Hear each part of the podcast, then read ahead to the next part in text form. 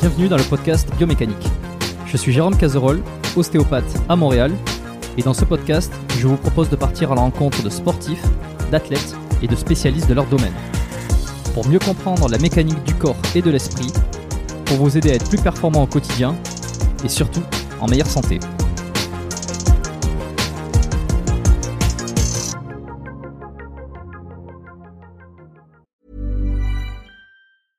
Imagine softest sheets you've ever felt. Now imagine them getting even softer over time. That's what you'll feel with Bowl and Branch's organic cotton sheets. In a recent customer survey, 96% replied that Bowl and Branch sheets get softer with every wash. Start getting your best night's sleep in these sheets that get softer and softer for years to come. Try their sheets with a 30-night guarantee. Plus, get 15% off your first order at bowlandbranch.com. Code BUTTERY. Exclusions apply. See site for details.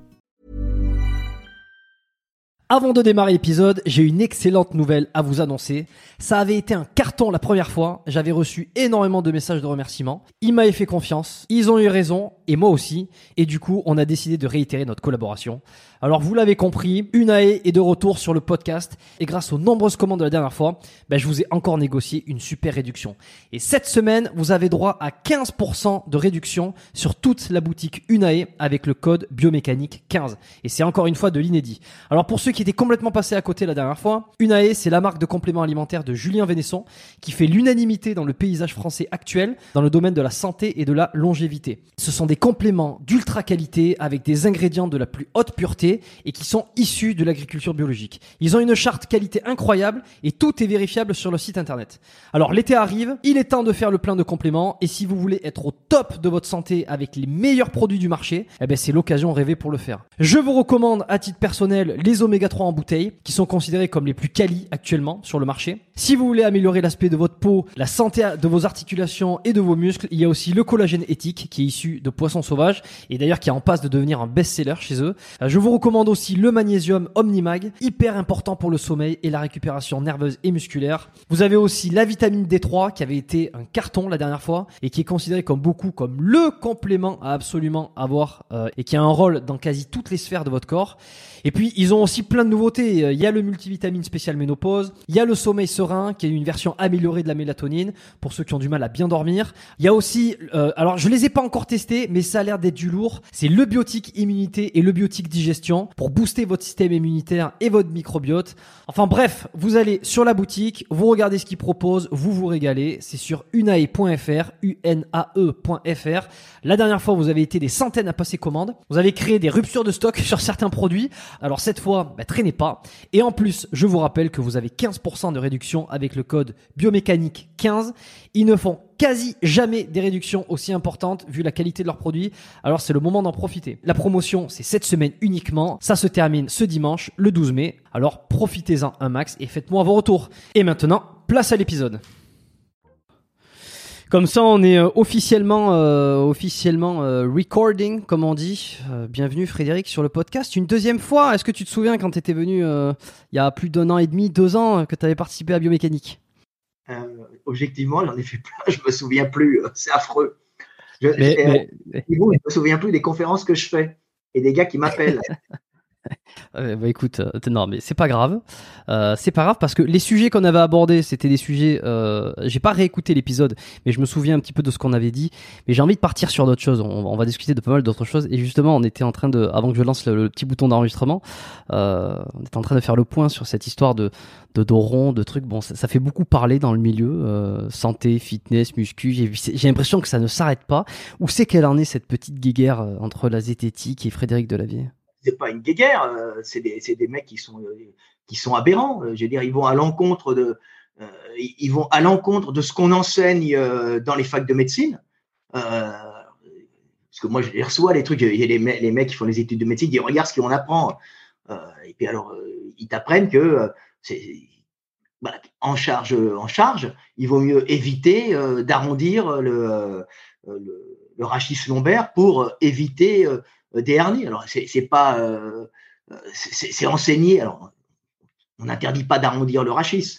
On dit que les hernies surviennent par arrondissement du rachis. C'est une pression antéro-postérieure qui va chasser les éléments, le noyau pulpeux vers l'arrière. Ici, il y a une, le disque qui est un peu dégénéré. Il y a plusieurs, il y a, plein de raisons que le disque mmh. dégénère. Hein, l'âge, mauvaise conformation, euh, traumatisme, croissance trop rapide. C'est fréquent chez les enfants. Hein. et et le facteur euh, qui projette le, noyau pulpeux vers l'arrière et qui peut endommager les éléments euh, euh, du disque, les anneaux fibreux, hein, et puis, l'ensemble, les trames conjonctives, c'est la, la, flexion du rachis, c'est tout. Donc, plus ta flexion est importante et plus la charge sur le rachis est importante, plus tu as des risques sur des vertèbres qui ne sont pas forcément en bon état d'avoir une hernie. Mais c'est connu depuis la nuit des temps, c'est de la mécanique de base, il n'y a même pas à portée de source, c'est de la mmh. mécanique de base.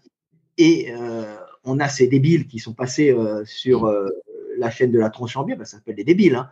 À ce niveau-là, les mecs n'ont rien compris. On est prof de gym, on a fait, on a fait, c'est quoi les, diplômes? Je les connais même pas moi, tu vois. Moi, je suis pas diplômé.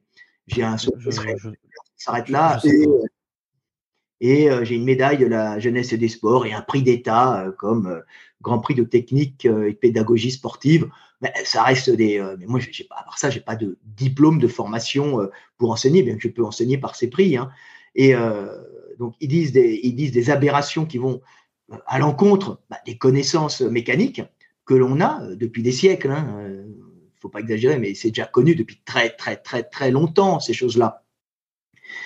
Euh, et, il raconte des, bah, des, aberrations comme quoi euh, on pourrait euh, faire du soulevé de terre lourd d'oron. Alors, ce que j'avais dit hein, au début, hein, des études prouvent que ça se renforce quand on travaille d'oron et les structures ligamentaires et le disque et l'ensemble se renforcent. Ouais, l'ensemble, ouais.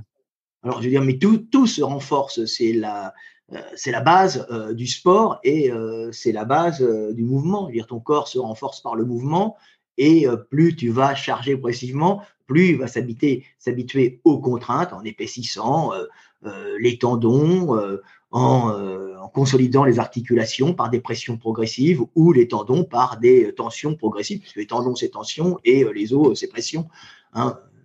C'est c'est une base, hein, c'est le sport et c'est de la progressivité. Tu passes pas sur une barre à 300 soulevés de terre en débutant, hein, tu vas y aller progressivement parce que de toute façon, même si tu n'as pas les schémas nerveux dans la tête, hein, les connexions nerveuses, tu n'en as même pas la structure, si tu veux, musculaire et la résistance osseuse et tendineuse. Donc tout ça euh, euh, se, se, renforce. Alors il y a des choses qui vont se renforcer plus ou moins.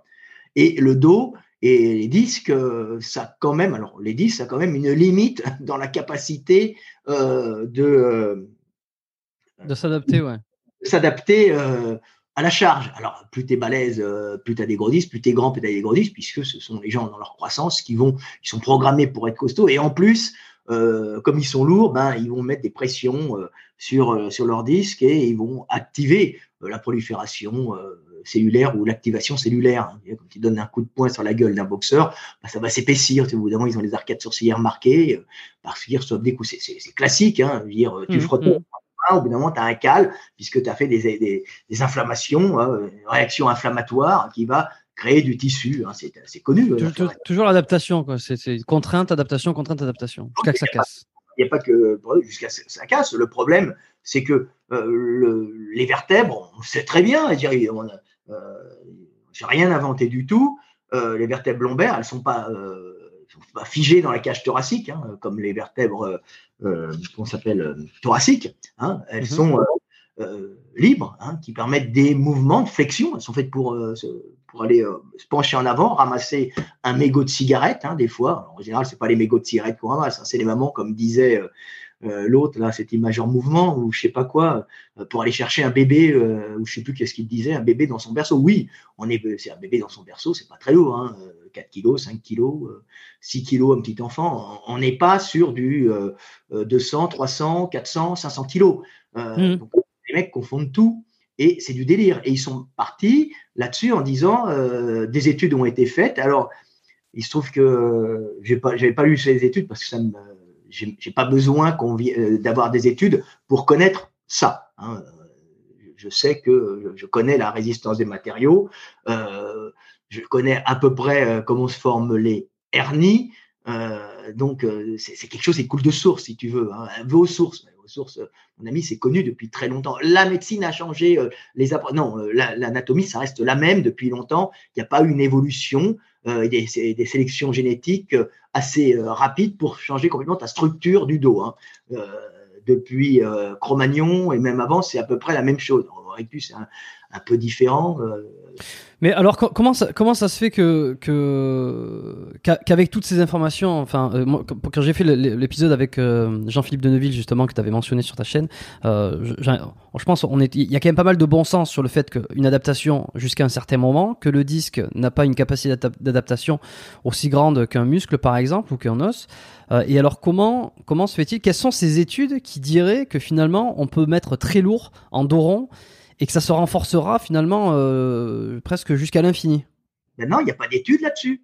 Il y a des études qui ont été faites et là j'avais des zététiciens qui m'envoyaient des et qu'est-ce que vous pensez de ces études? Je reçois les études et je regarde ça et c'était une étude qui avait été faite. je dois la voir là hein, si je la retrouve. Hein, tu vas tu vas te marrer. Hein. C'est une étude qui a été faite, très très bien faite d'ailleurs, sur un, un, cheptel de 28 individus, je crois que c'est des étudiants, 14 hommes, 14 femmes, à qui on a fait soulever des caisses de 11 kg 400 100 fois par jour, ou avec le doron, ou pas le doron, pendant un ou deux ans.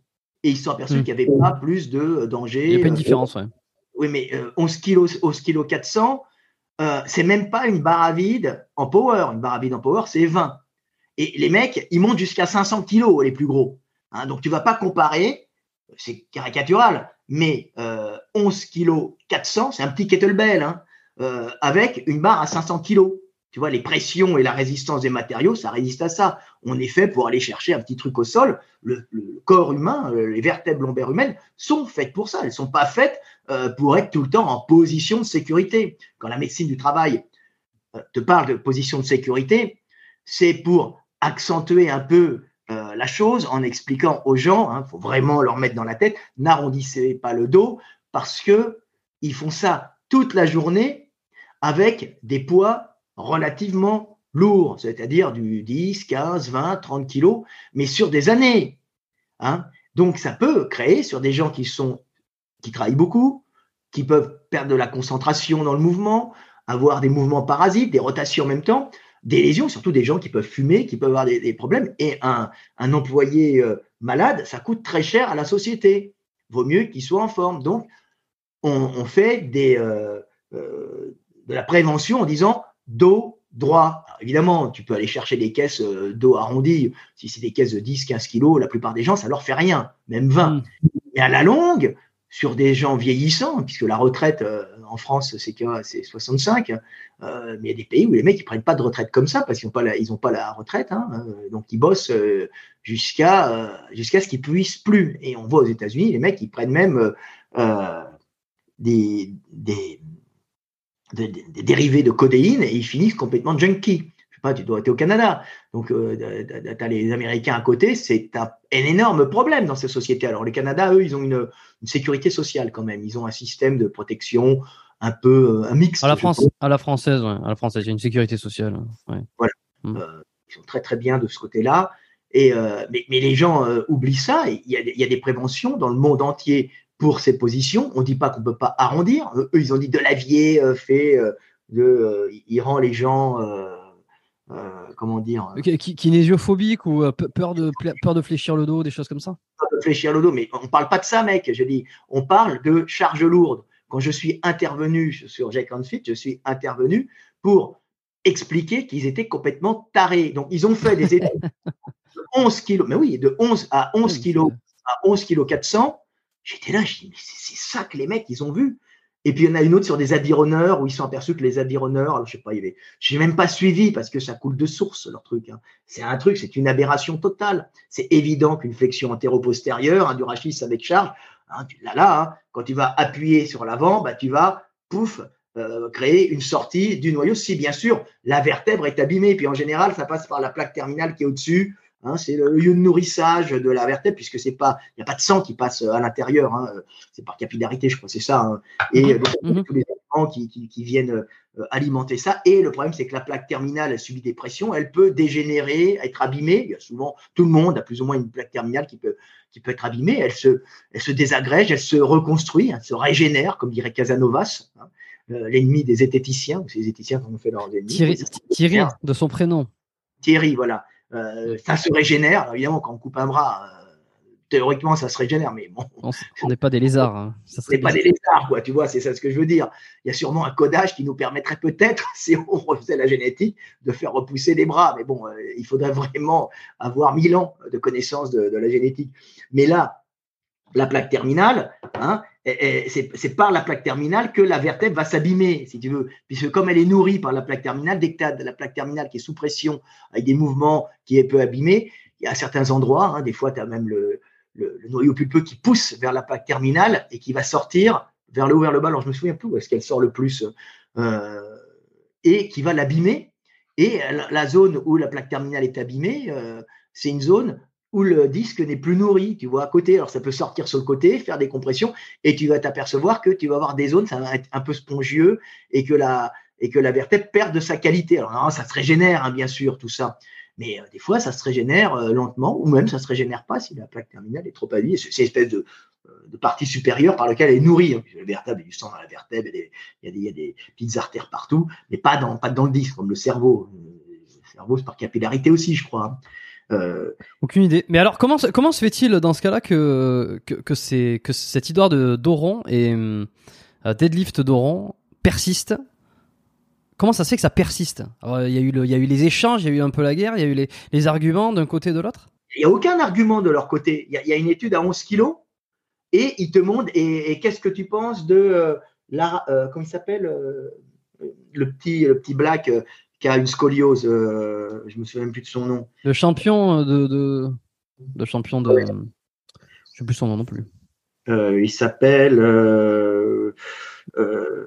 ah putain je vais, je vais, dire son nom, euh, je dois avoir le, je dois l'avoir sur euh, mon, euh, mon Insta. Powerlifting? Ouais, ouais, ouais, ouais. Alors ils, ils me disent, euh, regarde, regardez, regardez ce, c'est quoi son nom? Ah ouais. Attends, je l'ai là. Lamargante. Alors il y a Lamargante et alors il dit ouais, regardez Lamargante, lui, il est capable de, faire Doron. Mais alors, je montre, mais non, il n'est pas Doron. Euh, les vertèbres lombaires sont, euh, sont soudées, euh, sont soudées, sont, sont droites. Hein, tu vois, tu l'as là. Je ne sais pas si tu. Attends. Ah putain, tu l'as ici. Oui, je, je, vois très bien, je vois très bien cette image. Tu vois dire très bien que le mec, il a le bas du dos qui est relativement droit. Je veux dire, c'est n'importe, c'est le haut du dos qui est arrondi. Le haut du dos, il est enchâssé dans la, dans la cage thoracique. Hein. Il est très, très au milieu, en vérité, de la cage thoracique. Tu vois, c'est, la cage thoracique, c'est là. Mmh. Tu as les vertèbres à l'intérieur. Hein. Elles ne sont pas à l'extérieur, comme les mecs pourraient penser. Donc, les mouvements, euh, euh, les arrondissements du haut du dos, c'est quand même limité. Puis en plus, les disques sont plus petits, les risques de hernie euh, sont plus légers. Et même avec sa scoliose pourrie, tu vois, parce qu'il a une scoliose pourrie, bien, bien, il a un tout petit buste, il a une scoliose, ce qui fait que comme il a une scoliose, bah, euh, il a un petit buste aussi, tu vois. Il a des, extrêmes, des bras extrêmement grands. J'avais fait un petit squelette là-dessus pour me marier, tu vois. Mmh, les bras qui arrivent au genou. Ouais, il y a les bras qui arrivent au genou. Hein, euh, en général, moi, quand je fais ça, j'ai la barre qui arrive à la bite, tu vois, aux couilles, on va dire.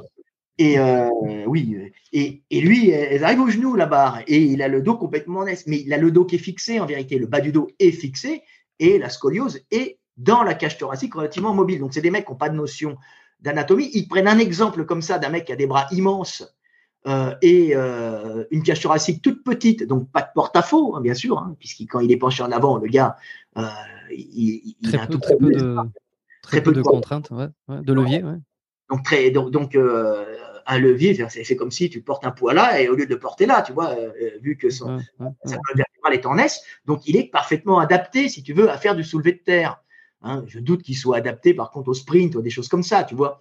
Mais euh, au soulevé de terre, bah, il était bien adapté. Et les mecs te disent, regardez la, euh, comment il s'appelle, euh, non, Lamargante fait ça, donc la preuve que tout le monde fait. Non, on ne prend pas une exception pour faire une généralité. On prend une généralité, il y a des exceptions. Ceci dit, il a une morphologie adaptée puisqu'il a des bras qui arrivent aux genoux et un tout petit buste à cause de sa scoliose. Donc c'est des mecs qui n'ont aucune notion d'anatomie, qui ne parlent qu'en source mais sans connaître les bases. C'est-à-dire que tu sors des sources, ok, mais il faut au moins que tu aies un minimum de connaissances en mécanique, tu comprends? Euh, Parce que si tu n'as pas de connaissances en mécanique, tu iras nulle part. Ne pas comprendre qu'une pression antéro-postérieure sur les vertèbres va générer euh, une migration vers l'arrière du, noyau pulpeux, c'est de la folie. Je veux dire, c'est, je prends ça, je prends un, truc qui est débile. Est-ce que, est-ce que je vais pouvoir le faire? Tu vois Tiens, on va, le faire parce que là, j'ai un tube de dentifrice. Tu vois. Est-ce que j'arrive à l'ouvrir le dentifrice? On, ne se demandera pas pourquoi tu as un tube de dentifrice sur le bureau. De dentifrice par hasard. Non, je l'ai pris comme ça. Voilà, tu enlèves la, capsule qui est là. Hein. on va dire que c'est une, une petite lésion euh, de, la vertèbre euh, euh, qu'il y a. Hein. et puis, et puis, je sais pas, on va faire, tiens, on, va s'amuser à faire ça comme ça. On va se marrer, tiens. Et on va, on, va faire le, tube de dentifrice, tu vois. Voilà et euh, on va faire une pression, tu vois, tu vois là, en, tu vois le dentifrice, une pression antéro-postérieure, regarde. Voilà. Alors, c'est, ouais, je vois. un peu, un peu plus, ouais. Voilà.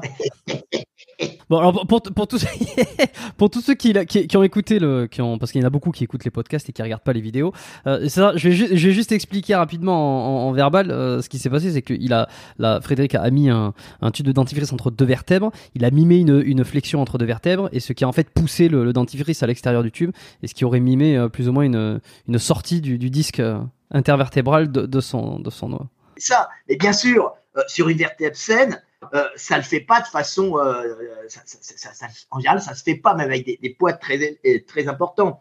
Euh, le problème, c'est que les vertèbres sont rarement saines et, que le, monde est fait de bah, ta vie, ton corps, n'arrête pas de se dégrader, de se régénérer, de se dégrader, de se régénérer. Puis des fois, il se dégrade plus qu'il ne se régénère. Et puis des fois, tu es en forme mm. très longtemps. Et puis des fois, tu peux avoir des problèmes.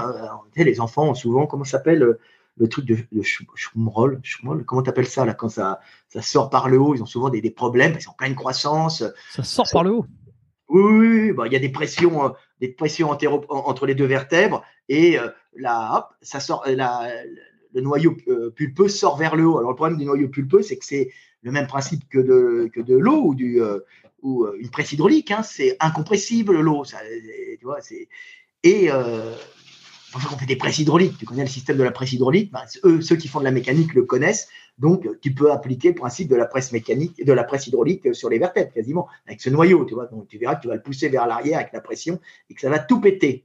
Tu vois, parce que mmh, c'est mmh, mmh. Mais c'est des mecs qui ont aucune notion de mécanique et qui demandent des sources. Et tu leur dis, attends, la source, c'est les lois de la mécanique. Source, loi de la mécanique. Tu vas ouvrir un livre de mécanique. Je vais pas t'accompagner pour ouvrir un livre de mécanique et tu vas étudier les lois de base de mécanique qui sont des lois qu'on apprend en première année d'architecture. Hein, et euh, donc ils sont fous et, ils vont même pas, ils m'attaquent les mecs, mais je me demande pourquoi ils attaquent pas les les, euh, les facs de médecine, tu vois, euh, du monde entier. Pourquoi moi? Je veux dire, moi je veux bien, mais dans ce cas-là, attaque plutôt les facs de médecine.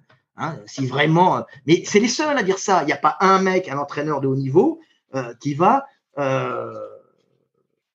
faire la promotion de ces euh, conduites. Alors, les mecs confondent arrondissement du dos, du haut du dos, et euh, arrondissement du bas du dos.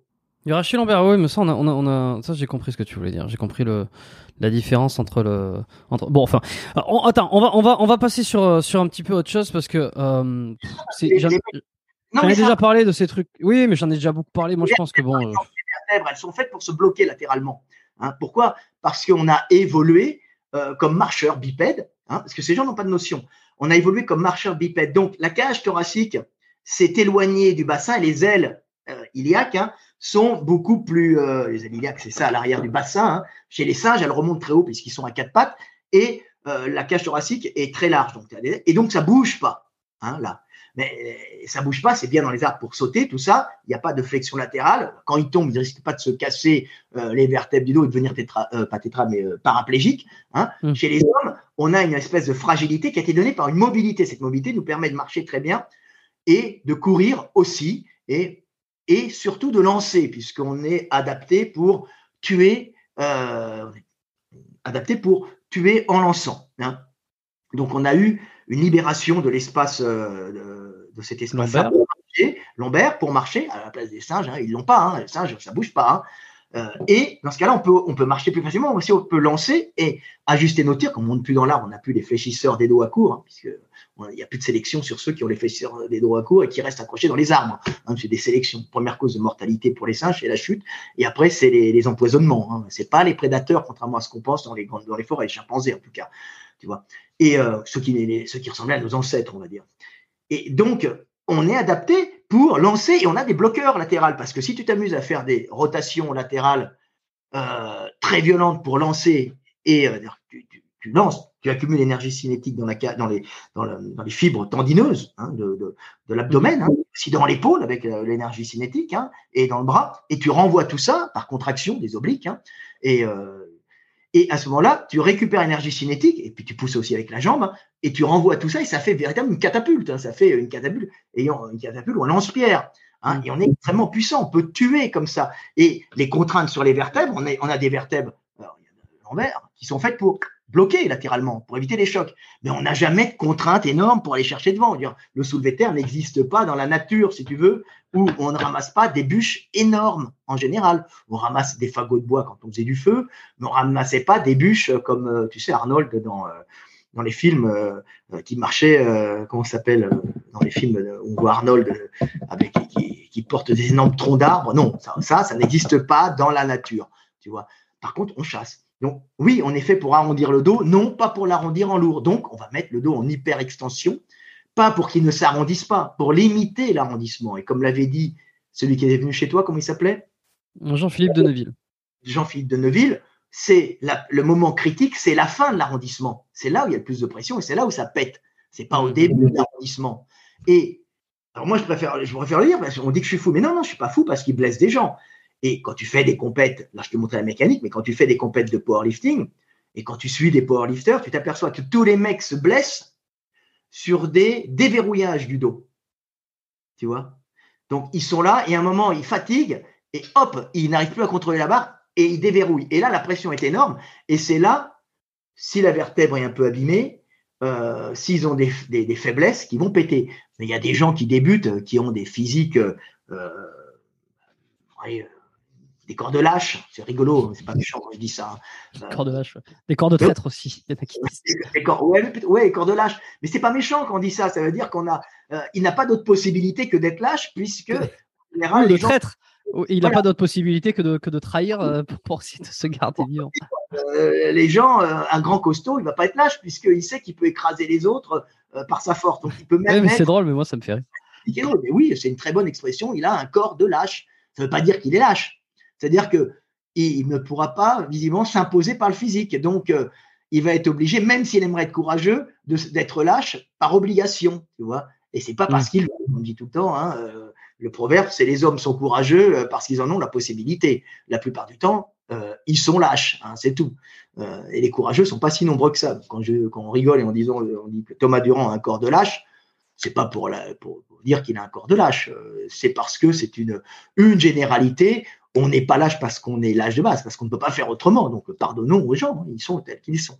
Et des fois, il y en a qui dépassent. Donc voilà, c'était pour expliquer ça. Hmm, ok. Alors juste, tu vois, sur, sur rester sur l'évolution un petit peu, euh, il y a un sujet sur lequel j'ai envie de t'entendre, euh, moi qui me, qui me, qui me fait beaucoup réfléchir euh, ces derniers, ces derniers mois. Enfin, si tu veux, je entre, entre ce que peut dire un, Stéphane Edouard, tu vois, sur les comportements à avoir dans notre société euh, et sur d'où viennent nos comportements, pourquoi ils sont là, comment il faut les adapter.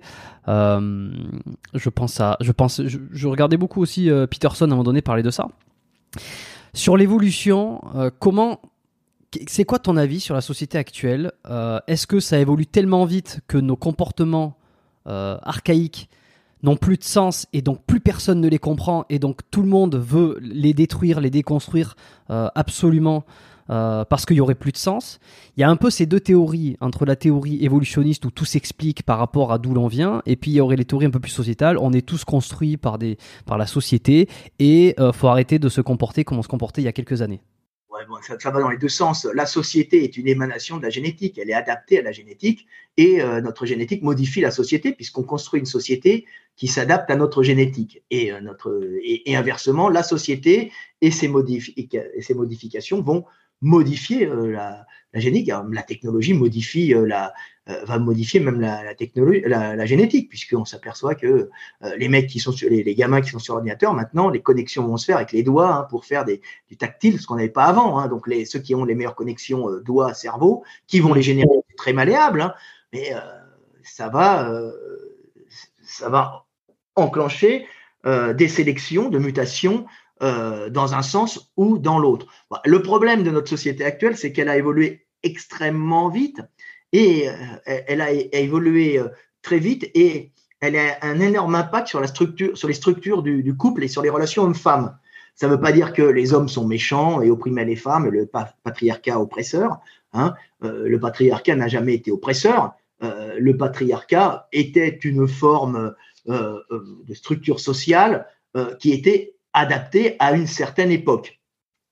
Ben oui, euh, c'est l'homme euh, protégeait le territoire, euh, ramenait l'énergie à la femme. Alors, il y a des variations au nord et au sud. En Afrique, c'est un peu différent quand même. Hein, la mentalité africaine et même la génétique africaine est différente. Nos physiques, physiologiques ça veut pas, et psychiques, ça ne veut pas dire du cerveau. Le cerveau est très malléable. On peut transformer un, petit enfant. C'est un, un, un outil euh, un outil euh, très euh, élastique. Oui, élastique, voilà, qui se transforme, qui peut se transformer d'une façon fabuleuse. Mais il y, a des différences quand même de comportement, hein, que ce soit hormonal hein, même, ou système nerveux, c'est l'ensemble, hein, c'est de la génétique tout ça. Et ce qui s'est passé, c'est que dans nos sociétés, particulièrement nos sociétés au nord, qui sont des sociétés modernes, l'importance, euh, la, protection qui était donnée à la femme et aux petits avant n'était pas donnée par l'État. Le groupe, l'appartenance au groupe te permet de survivre, mais c'était le cadre familial qui permettait à la femme de survivre. Donc, c'était le mari qui s'occupait d'aller chercher l'énergie pour que la femme puisse s'occuper du foyer, hein, et, au foyer, hein, et de l'éducation des enfants parce qu'on n'avait pas toutes ces technologies qui permettaient de remplacer le travail humain. Donc la femme était obligée d'aller au marché, euh, de prendre une poule euh, ou de l'avoir chez elle à côté, euh, de la, de, de la plumer, de la faire cuire, de préparer la soupe, de nettoyer elle-même les affaires, de nettoyer la maison, parce qu'il ne faut pas que des bactéries se développent et c'est pas très bon. Hein, maison sale, euh, ça peut entraîner la mort des petits enfants aussi, hein, des fois, et euh, de, cuire les aliments. Donc c'était tout un travail de femme qui prenait toute la vie de la femme,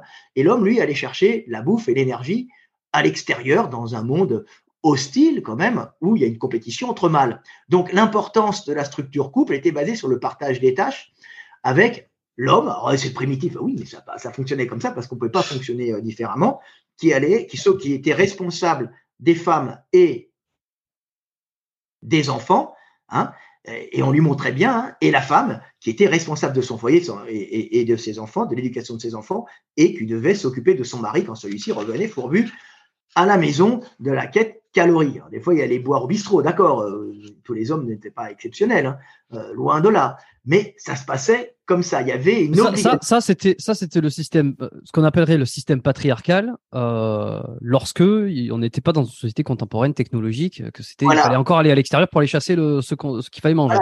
On va au supermarché, ça va, c'est bon.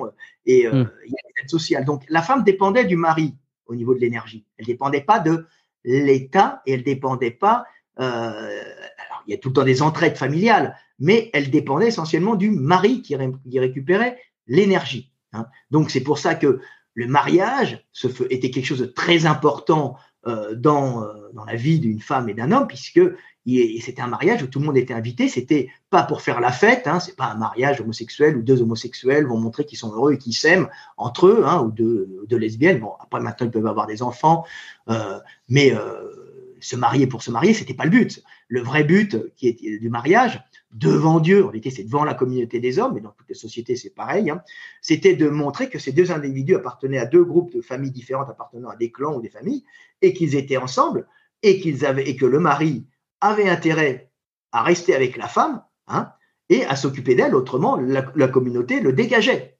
hein, puisqu'il n'accomplissait pas son rôle d'homme. Et inversement, la femme était, avait son rôle de femme à accomplir. Donc c'était très structuré pour maintenir, si tu veux, par des codes et par des obligations et des interdits, le couple uni pour la survie des petits en vérité. Hein. Donc c'est une espèce de patriarcat. Oui, pour la descendance, pour la, pour la descendance, pour la survie du, de, l'espèce. Voilà. Des systèmes. Alors le problème qui s'est passé, c'est que la technologie est arrivée, euh, les femmes ne sont plus dépendantes énergétiquement des hommes, puisque l'éducation est donnée maintenant par les écoles. Euh, les, enfants restent pas à la maison. Hein. Euh, c'est l'école, il y a l'école, il y a les aides sociales, il y a même l'aide au logement. la femme est devenue plus indépendante parce qu'elle a plus de temps, les machines remplacent son travail. Hein. Elle a pu aller au lavoir, euh, euh, faire le linge, elle a une machine à laver, elle appuie sur un bouton. Même l'homme aussi, moi j'appuie sur un bouton aussi, hein, des fois. Et euh, la cuisine, tu sors un, four micro-ondes, tu n'as pas aller chercher le, le, bois, et où tu as les plaques chauffantes à énergie nucléaire, tu vois, ou, hmm. gaz, au gaz, ça avarie, hein, tu vois, ou au charbon en Allemagne. Et donc, tu es quand même dans un milieu ou grâce aux énergies fossiles, tu as plus de temps. C'est les énergies fossiles, en vérité, qui ont donné plus de temps aux hommes et aux femmes. Et les femmes qui avaient ce rôle à la maison se font particulièrement chier, puisqu'elles sont programmées pour s'occuper hein, et, euh, euh, et, parler entre elles dans les lieux comme le marché et, euh, et l'avoir ou ailleurs, au nord, hein, je parle au nord, un groupe de femmes, quand les hommes sont à la recherche calorique, tu vois. Donc, maintenant, les femmes, les femmes, pas maintenant, ont été dépossédées, si tu veux, de toutes leurs fonctions à l'intérieur de la maison qui prenaient énormément de temps, elles se font chier, elles s'emmerdent parce qu'elles sont, les hommes sont faits pour l'action. Hein. Donc, euh, on a trouvé le moyen de les utiliser dans le, dans le travail, hein. Euh, et elles peuvent bosser maintenant et elles sont plus dépendantes euh, économiquement des hommes. Et le fait de ne plus être dépendant des hommes, ça génère un énorme problème pour les hommes, puisque si l'homme n'a pas cette fonction d'aller chercher l'énergie pour la femme et de la protéger, tu vois, euh, il va servir à quoi? À part être un reproducteur, à part être un géniteur, tu vois? Donc c'est juste un, euh, un géniteur qu'on peut dégager, tu vois? Et il y avait, il y a des, alors le plus gros problème qui est arrivé, c'est pour ça que les couples euh, se cassent, et c'est pour ça qu'il y avait Stéphane Edouard qui avait, qui avait, qui avait parlé de ça en disant les femmes préméditent leur, leur, départ, les hommes, eux, non. L'homme, il est programmé, en tout cas au nord, hein, euh, en Eurasie, on va dire, il est programmé pour s'attacher aux femmes, euh, pour être très attaché aux femmes et pour être très dépendant affectivement des femmes. C'est-à-dire qu'il a un amour qui naît progressivement. Au début, il veut se vider les couilles, hein. c'est normal, elle est belle, elle est bien conformée, c'est-à-dire qu'elle est bien faite pour les enfants. Il va avoir que l'extérieur, c'est-à-dire euh, la possibilité d'avoir une bonne génitrice. Hein. Et à ce moment-là, il va rester avec et il va faire des enfants et il va revenir au foyer et ça va lui donner envie de revenir. Il va, il va générer une dépendance affective à la femme avec, euh, comment s'appelle ces hormones là, l'hormone de la récompense euh, là, sérotonine, l'ocytocine, la dopamine. La dopamine, voilà. Et euh, il va générer une espèce de dépendance affective mhm. aux femmes qui fait que beaucoup de jeunes hommes se suicident quand leur copine les quitte, alors qu'elle quitte un mec facilement. Hein. Et ça pose un problème énorme. Hein. C'est-à-dire qu'il y a cet attachement de l'homme à la femme, attachement qui est en vérité une programmation de nourrissage. C'est comme il est attaché à la femme, il revient la nourrir. Mais ça, c'est parce qu'on a des, dizaines, voire des centaines de milliers d'années, on a des centaines de milliers d'années hein, euh, de programmation génétique pour ça. C'est pour ça que ça fait des drames, puisque l'homme, en plus il a la testo, donc quand sa femme le quitte, hein, euh, euh, ben, ou il se suicide ou il la tabasse, tu vois. Euh, alors que la femme, elle est programmée pour avoir un attachement total à l'homme. Hein. il est beau, il est sympa, hein, mon légionnaire, tout ça, hein, de, se donner totalement à un homme, tu vois. Euh, les jeunes femmes, tu vois, une jeune femme, c'est fréquent chez les jeunes femmes, tombent amoureuses et se donnent totalement à un homme et, on peut leur faire faire n'importe quoi. C'est-à-dire que quand elle est amoureuse, tu l'emmènes, tu dis j'ai des problèmes d'argent, viens, suis-moi, tiens, euh, tu lui fais vivre, elle est amoureuse de toi et après tu la mets sur le trottoir. Hein. On va pas faire faire ça à un homme, si tu veux. Hein. Et, et, ça, c'est parce que c'est une programmation d'attachement chez les femmes qui est faite pour se donner entièrement à un mec le temps d'être fécondé. Tu comprends? C'est-à-dire quand un homme, quand elle va avoir un homme qui va lui plaire, elle va être amoureuse de lui, mais d'une façon totale. Et malheureusement, ce que les femmes ne comprennent pas et que les hommes ne comprennent pas non plus, et c'est assez abominable parce qu'il y a une incompréhension des deux sexes, c'est que la femme, elle est programmée pour se donner totalement et d'un seul coup, si l'homme ne l'a pas fécondé à temps, perdre totalement cet amour qu'elle avait pour l'homme. Euh, ces, tornades hormonales qui la bouleversaient, qui la rendaient heureuse et, qui lui faisaient qu'elle aimait se donner, elle aimait appartenir à un homme. Et d'un seul coup, elle a en face d'elle, si l'homme ne l'a pas fécondé à temps, elle a en face d'elle un homme qui n'a pas changé, hein, et mais pour qui elle n'éprouve plus rien du tout. Ça pose un énorme problème parce que ça brise une femme parce qu'elle ne le comprend pas. Et j'avais fait un texte là-dessus, j'ai plein de femmes qui m'ont dit, Monsieur de la vie en message et dans les textes, vous avez mis des mots sur notre souffrance, on ne comprenait pas. Et moi-même, j'ai mis 50 ans, pas 50, mais au moins 40 ans pour le comprendre. 45 ans, le temps où je m'intéresse aux femmes, tu vois. Ouais, j'ai hmm. commencé 13 ans, tu vois, à m'intéresser aux femmes, euh, sans forcément aller avec, tu vois. Donc j'ai mis des dizaines et des dizaines d'années à comprendre pourquoi il y avait ce mal-être des femmes et le fait d'être en face d'un homme qu'on ne désire plus, qui ne fait plus rien, est une programmation génétique salvatrice à la base, qui faisait que la femme qui était avec un mec qui ne l'avait pas fécondé à temps, fallait, fallait, fallait aller voir ailleurs, fallait se dépêcher, ça tourne. Voilà, le, quittait et allait voir ailleurs, pas parce qu'elle était méchante, parce qu'elle n'avait plus rien pour lui, que la survie de l'humanité dépend des matrices à féconder, puisque ce qui est important, c'est les matrices et pas les hommes, puisque un homme peut féconder dix femmes, tu vois, une femme, il lui faudra euh, minimum 10-12 euh, ans pour être fécondé dix fois. un homme peut le faire en, une soirée. Tu vois, à peu près, euh, s'il a les couilles bien remplies, je rigole, mais s'il a en pleine forme. Et ça pose. Est-ce qu'il est suffisamment jeune aussi voilà, et s'il est suffisamment jeune. Donc ça pose un énorme problème. Et c'est une programmation qui était faite aussi pour euh, permettre à la femme d'être fécondée et après de donner toute son affection sur ses enfants, parce qu'il y a des changements hormonaux, et après elle devient complètement euh, avec une focalisation d'amour sur ses enfants et l'homme qui passe à côté. Et les hommes continuent à revenir et nourrir. Donc, si tu fécondes pas ta femme à un certain moment, tu as de fortes chances qu'elle te, qu'elle n'ait, alors, si elle te quitte pas parce qu'elle est bien éduquée, parce qu'elle a été dans un milieu, on lui a pris certaines valeurs, elle va rester avec toi. Parce que euh, elle a l'éducation, elle a une espèce de morale. Mais si tu n'as pas fait d'enfant et elle n'a pas cette éducation et cette morale et cette structure sociale qu'il y a dans les sociétés traditionnelles, ben, la femme, elle va te quitter. Elle va te quitter parce qu'elle n'éprouve plus rien pour toi, pas parce que tu es méchant, parce qu'elle est programmée pour ne plus rien éprouver. Et c'est une énorme souffrance pour une femme de se trouver sans émotion devant un homme, même si l'homme est fantastique. C'est pour ça qu'elle va commencer à essayer de lui trouver des défauts, parce que se regarder dans la glace et se dire je suis la pire des salopes, j'en veux à ce mec qui m'a rien fait, qui est gentil.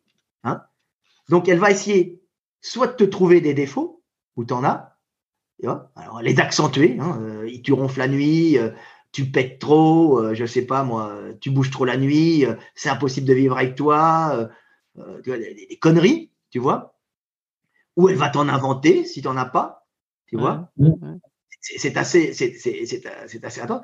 Ou dans ce cas-là, ou si le mec est un gros connard, elle va partir tout de suite parce qu'elle va vraiment s'apercevoir que c'est un gros connard. Mais dans tous les cas, que le mec soit bien ou pas, il va être accusé. Si tu si es trop près d'elle et tu es gentil, elle va dire que tu es trop collant. Et euh, si tu es trop loin, elle va te dire que tu es euh, trop distant. Dans tous les cas, tu l'as dans le cul. Mais tu l'as pas dans le cul parce qu'elle est méchante. Tu l'as dans le cul parce qu'elle est programmée pour ne plus t'aimer. oui, et puis ça, rejoint, l'idée de, Stéphane Edouard qui dit beaucoup qu'en fait qu'elle nourrit beaucoup de ressentiments avant de finalement passer. Euh, c'est ce, que tu es en train d'expliquer. C'est tous ces ressentiments qui apparaissent. Elle génère du ressentiment qui est soit vrai, soit faux, pour pouvoir te quitter plus facilement.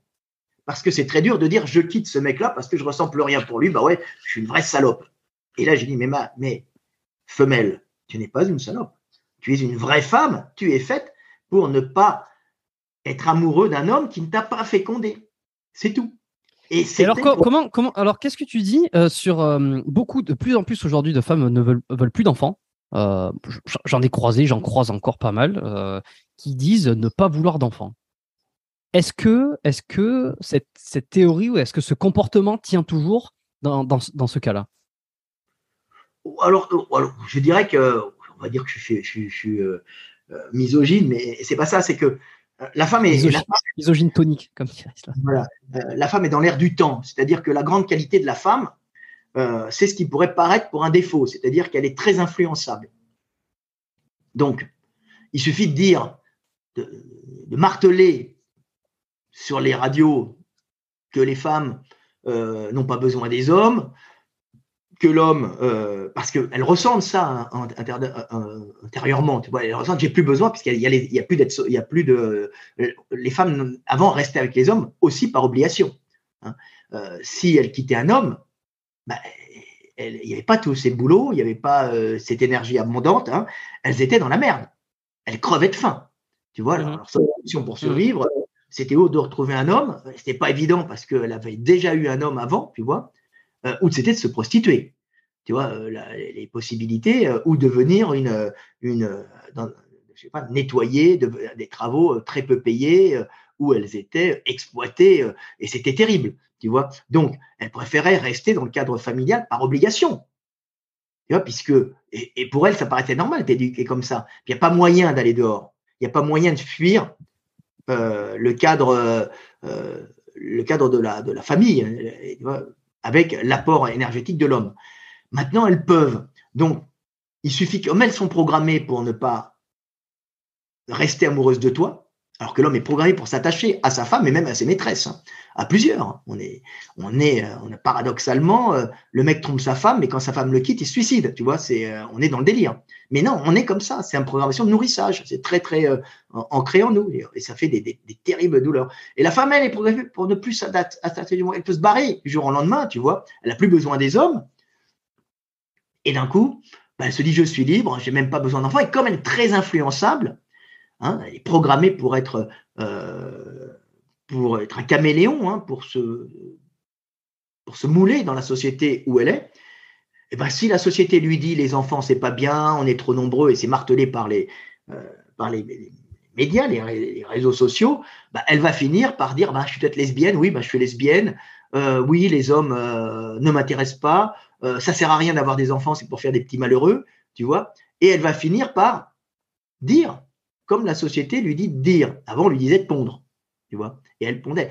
Mais elle est, la femme est influençable parce que depuis la nuit des temps, c'était la femme qui passait globalement. Hein, euh, il y a des exceptions, mais globalement qui passait de la, qui passait de sa famille pour aller vivre sous le toit et dans la famille de son époux, de celui de l'homme avec qui elle allait s'unir pour faire des enfants. Donc, elle était obligée de tout réapprendre, donc d'avoir cette capacité à tout intégrer, à abandonner ses anciennes euh, habitudes. habitudes pour prendre les nouvelles habitudes. C'est pour ça qu'elles ont une espèce d'addiction à la mode. Être à la mode, c'est être intégré dans la société. La femme est programmée pour être intégrée dans la société, faire le minimum de vagues, copier les us et coutumes, apprendre des langues. On sait que les femmes ont des facilités pour apprendre les langues, hein, puisque c'est elles qui vont aussi euh, parler aux petits, hein, et qui vont s'intégrer dans un groupe familial qui ne parlait pas forcément euh, la même langue, même dialecte. Hein. C'est comme ça. Mm-hmm. Donc, elles, ont cette impersonnalité qui fait qu'elles sont très influençables et qu'on peut facilement euh, les, les utiliser. Tu vois, les marchands le savent très bien.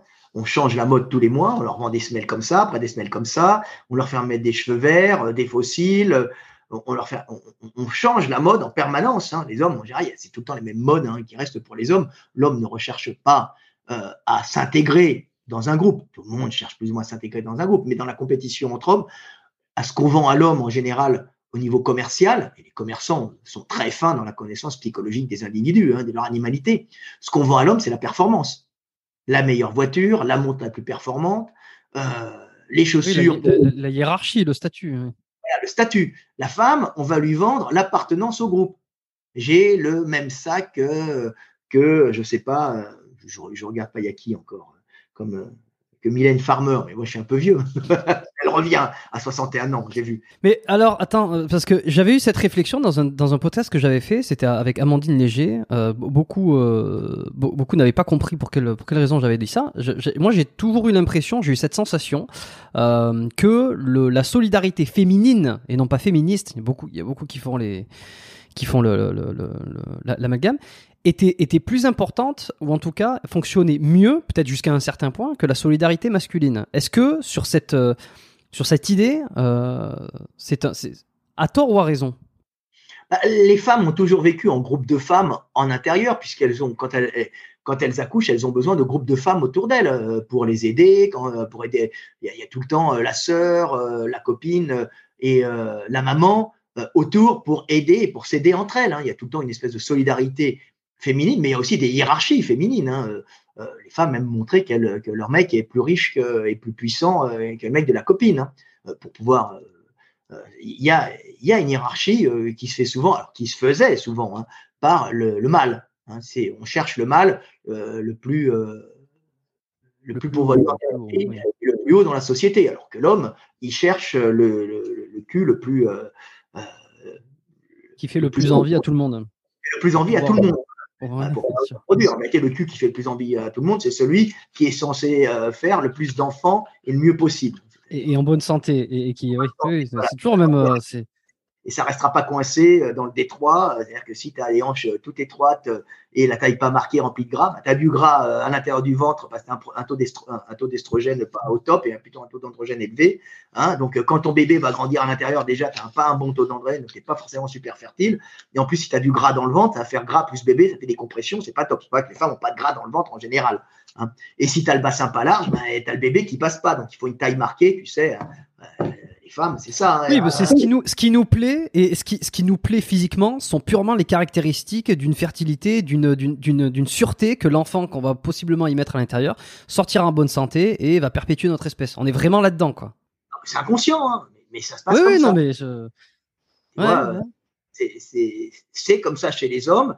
Euh, c'est inconscient. Puis la femme va être attirée euh, par l'homme en bonne santé, la voix grave, montrant qu'il a un bon taux de testo, euh, souvent, elles sont attirées par les connards un peu agressifs. C'est des réminiscences du mal dominant qui s'imposait parmi les autres, hein, donc, euh, et qui était plus viril, donc testo Oui, et puis qui leur assurait, qui, leur assurait, euh, qui leur assurait plus de survie. Aussi, en s'imposant parmi les hommes.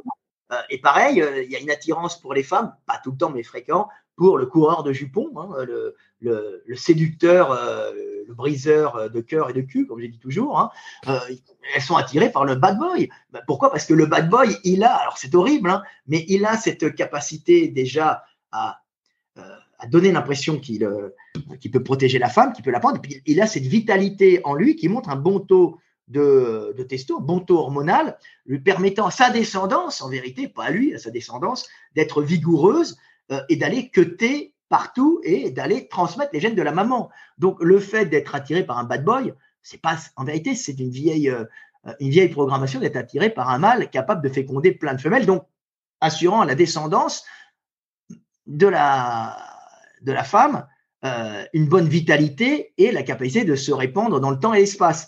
Bon, ce qui ne va pas faire forcément pour la femme des, une vie agréable, euh, puisqu'elle aura des concurrentes euh, et euh, le mec ne sera pas tout le temps là. Mais tu comprends, c'est ça. Donc on a encore, dire, cette programmation. Hein.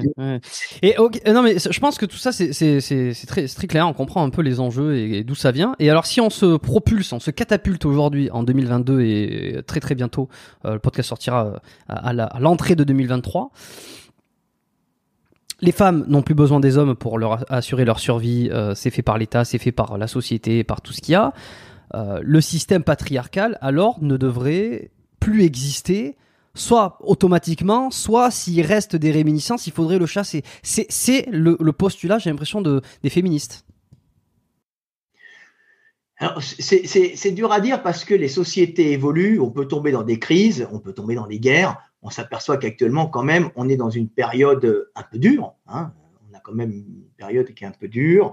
Euh, on, voit que la guerre euh, est, pas loin de chez nous. Alors, c'est une guerre mondiale qui est pour l'énergie. Les guerres sont toujours pour l'énergie. Hein. C'est jamais pour des idées, hein, contrairement à ce qu'on pense. Là, c'est une guerre pour, pour le gaz. Euh, c'est une guerre pour le, pour les batteries lithium, et c'est à celui qui vendra le plus son gaz mm. Qui pourra se faire le plus d'argent, et c'est à celui qui pourra générer le plus de production de batteries lithium et de voitures électriques pour remplacer plus tard les moteurs à explosion. On n'a pas encore remplacé, hein, mais bon, on, y vient. Une structure a changé. Donc on est dans une période de transition très dure où on peut éventuellement avoir le retour de la virilité euh, combattante, cette virilité qui sert à protéger euh, le territoire et les femmes, tout simplement, donc un patrimoine génétique dans un territoire avec euh, les matrices. Donc on peut avoir besoin de ça, hein. mais bon, en général, les femmes s'en sortent toujours mieux que les mecs, puisque le proverbe le dit bien, hein, les femmes se donnent aux vainqueurs. Hein.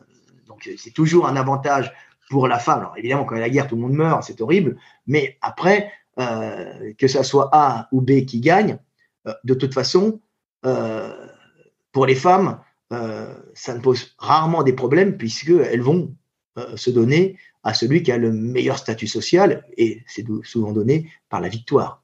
Tu vois Mais ouais, j'entends bien. Mais puisque puisqu'elles n'ont plus besoin de l'homme. Hmm dans ce cas-là, ça, ce comportement devrait disparaître. Ben, c'est le problème. Alors, en théorie, ça doit disparaître, sauf qu'on est toujours dans des crises. Euh, on a toujours des problèmes et on peut s'apercevoir aussi que la vie des femmes sans le partage des tâches, hein, c'est-à-dire euh, les femmes, elles sont à la maison, peuvent avoir un travail à mi-temps euh, et s'occupent des enfants. Et si la femme s'occupe toute seule des enfants, ça va poser un énorme problème puisque c'est la double peine pour la femme. C'est travailler avoir des aides sociales, mais ça ne donnera pas une super vie, tu vois, et avoir des enfants. Et pour bien éduquer un enfant, en général, il faut être deux. Et si tu le donnes à l'État, bah, l'État, il peut te faire apprendre à l'enfant des conneries. Tu vois, dans le genre, un garçon, euh, c'est comme une fille, euh, euh, le sexe, ça se choisit. Euh, je sais pas, moi, tu peux choisir ton espèce si tu as envie. Tu vois, c'est non, mais on peut arriver sur du, sur du délire où, un blanc c'est un noir, un noir c'est un blanc. Non, on est différents. Ça ne veut pas dire qu'il y en a un qui est au-dessus de l'autre, mais on est différents physiologiquement. Tu vois, la grande bêtise, c'est de dire qu'on est tous pareils avec des livres de médecine qui ont été faits sur des Européens. Et puis quand tu vas opérer un Africain en Afrique, le mec il ouvre et puis il voit pas l'artère au bon endroit et puis il est perdu. Il dit non, non, on est différents, pas pour mettre une supériorité, une infériorité, mais pour mettre pour, aider les hommes. Et puis je, vais aller même au-delà, c'est que supériorité, infériorité, oui, mais ça dépend pourquoi. Enfin, c'est toujours parce que tu sais, on voit toujours quand on dit supériorité, infériorité, c'est comme si c'était dans l'absolu. Euh, quand tu es une femme, tu as une supériorité par rapport aux hommes dans certains, par exemple dans, dans, l'adaptation, comme tu l'as dit. Et mais quand tu es un homme, par rapport à une femme, tu vas avoir peut-être une supériorité dans euh, dans un autre domaine. Et c'est toujours vouloir dans l'absolu venir mettre une hiérarchie, alors que tout ça, ça dépend du contexte de quoi on parle. Et on a chacun nos. nos, Ça ne veut pas dire qu'une femme va pas être brillante, va pas être une brillante ingénieure, mais on voit qu'en général, elles ne sont pas intéressées par l'ingénierie et on voit qu'en général, sur les petits-enfants, quand on fait des tests, hein, ben, les, petites filles vont être attirées par les poupées hein, euh, pour les toucher, les habiller, puis les petits garçons vont être attirés euh, par, les, euh, par les voitures. Alors, ce n'est pas les voitures en vérité, ils vont être attirés par des objets mobiles qui vont pouvoir lancer, hein, comme la projection, tu vois, en vérité, c'est ça. Et les petites filles, elles vont être attirées par les poupées pour la programmation du toucher, puisqu'elles sont programmées pour avoir une sensibilité tactile, pour pouvoir toucher des petits bébés et stimuler un système nerveux qui est en plein développement et qui est qui n'est pas terminé. S'il n'est pas stimulé par une maman aimante et caressante, ça va faire des gens qui vont avoir d'énormes troubles sociaux avec un système nerveux, une connexion au monde extérieur euh, tactile pas développé. ça peut créer des troubles et pourtant, pourtant, on va te dire que le choix des, des, euh, des, jouets quand tu es enfant, c'est purement construction sociale. Et en fait, on te met dans les mains directement les choses. Et, c'est que tu ne le. C'est complètement tu ne choisis pas. C'est complètement faux parce que même chez, même chez les macaques, les macaques, les petits macaques mâles, ils aiment les voitures. Et les petites macaques femelles, elles aiment les poupées avec les cheveux blonds. Mais, voilà. mais elles n'aiment pas les aussi. Ils n'aiment pas les poupées parce que c'est des bébés. Euh, elles aiment les poupées parce que c'est doux à toucher, elles peuvent le prendre dans les bras, elles sont programmées pour prendre des choses, les caresser, les mettre près d'elles, les sentir appartenir à elles, En vérité, c'est pour, elles sont programmées pour élever les petits et stimuler le système nerveux. Et les mâles macaques, qui sont programmés pour prendre des trucs et toucher, aller chercher des machins, taper avec des, bidules pour euh, euh, se, s'intégrer dans le groupe. Avec bah, des fois des objets, tu vois, qui peuvent lancer et aller courir à droite à gauche. Ils sont attirés par la mobilité. Alors que la femme, c'est l'économie, l'économie d'énergie, la femelle, hein, et nourrir son petit. Et euh, le tactile, le sensuel. Tu vois, les femmes, comme je dis tout le temps, quand elles passent quelque part dans un magasin, tu les vois qui rentrent et qui touchent les habits comme ça, tu vois. Euh, elles ont une sensualité, une, un plaisir tactile que le mâle n'a pas en général. Et ça, c'est des programmations. Elles aiment caresser comme elles aiment être caressées. Tu vois? C'est pour ça que dans les couples, souvent les femmes, euh, euh, il leur manque souvent, euh, c'est chez l'homme, avec qui elles sont, tu vois, qui est un peu brutal. je l'ai pris, je l'ai défoncé, putain, je lui ai pété le cul, des conneries. Et ouais, elles aiment ça parce qu'elles sentent la domination, c'est-à-dire celui qui domine la femme. C'est pas dominer la femme en vérité, c'est celui qui domine la femme pourra dominer le monde et en ramener l'énergie pour la femme et s'imposera parmi les hommes. La vérité, c'est ça, c'est inscrit en elle. Tu vois, c'est pour ça que quand tu regardes des films de cul, euh, c'est souvent des mecs qui viennent ou un mec qui et puis la femme ah ah ah. Euh, c'est différent. La sensualité des femmes. Après, elles ont ce côté tactile qu'elles recherchent et qu'elles n'ont pas forcément avec les hommes, qui est donné par le bébé. Le fait de toucher, caresser, tout ça, se faire téter les seins, c'est des plaisirs pour continuer à être une bonne maman et, à stimuler des petits euh, qui sont en vérité très inachevés et qui ont besoin d'une éducation très longue pour intégrer, euh, euh, pour intégrer bah, tout un savoir très long à venir et qui, va, qui, va, modeler le cerveau pour s'intégrer dans une société humaine extrêmement complexe. Tu vois et c'est complètement différent. D'ailleurs, c'est pour ça, moi j'aime bien parler, partir sur des trucs, c'est pour ça que le côté l'homosexualité féminine, euh, et souvent une homosexualité euh, de compensation qui n'est pas une vraie homosexualité, c'est-à-dire pas d'attirance pour la femme réelle, euh, c'est une homosexualité parce que la femme ne trouve pas dans l'homme cette sensualité tactile et cette attention que les autres femmes sont capables de donner par ce côté génitrice. Tu vois, cette façon de toucher, deux copines qui marchent dans la, dans la, main, dans la rue, qui se tiennent comme ça. Tu vois, quand il y en a une qui est triste, l'autre la prend dans les bras, elles sont là en train de se caresser. Imagine, je sais pas, moi j'ai un pote, je suis avec toi, euh, tu pleures, tu les hommes se prennent. Je te prends dans les bras, je te fais un bisou, je mets ma, ma main contre toi. Tu vas dire, oh, qu'est-ce qu'il a lui? Qu'est-ce qu'il qu'est-ce qu'il me veut Oui, mais alors ça, on, ça, on dira, on dira, on dira, je me fais l'avocat du diable. Fred, c'est la masculinité toxique, ça. Il faudrait que les hommes puissent se laisser aller cette sensualité, se, se faire des câlins. Oui, pourquoi pas? Euh, Si tu as envie de faire des câlins à ton pote, mais si tu as envie de faire des câlins à ton pote, ça veut peut-être dire que bah, tu es peut-être attiré par ton pote, hein, tout simplement. Euh, Donc, ce que tu es en train de me dire, c'est que c'est pas tant de la masculinité toxique, mais c'est de la programmation au-delà de tout. oui, oui, ou tu as un taux d'estrogène élevé. Hein. Un taux d'estrogène élevé va changer euh, euh, ta, façon de voir le monde. Hein. Tu regardes des mecs qui prennent des produits, des stéroïdes, souvent ils aromatisent. Et ça les rend plus affectifs quand ils aromatisent, c'est taux d'estrogène. Et ça les rend beaucoup plus romantiques. Moi, j'ai des copains, ils prenaient plein de doses de stéroïdes, ils arrêtaient, et puis d'un seul coup, il se trouvait à regarder Gladiator. Il me disait, et on pleurait devant Gladiator. Et on se disait, mais pourquoi on est comme ça? C'est des copains en plus. C'était des, Maghrébins. Ils ont tendance à être un peu, ouais, comme ça, tu vois. Et il me dit, Frédéric, je comprends pas. Euh, là, on regarde Gladiator. Et euh, je pleurais devant Gladiator, mais j'avais l'air d'un dep. Je parle comme ça, je rigole, mais c'est une expérience vécue. Il n'y a pas d'attaque. Et me dit, mais t'as arrêté ta cure euh, Ouais, ça fait. Euh, bah, c'est ça, t'aromatises. Non, c'est pas vrai. Bah oui, tu aromatises, tu vois tu entends une musique romantique, tu vas pleurer, tu as besoin d'être pris dans les bras, même si tu es un gros costaud.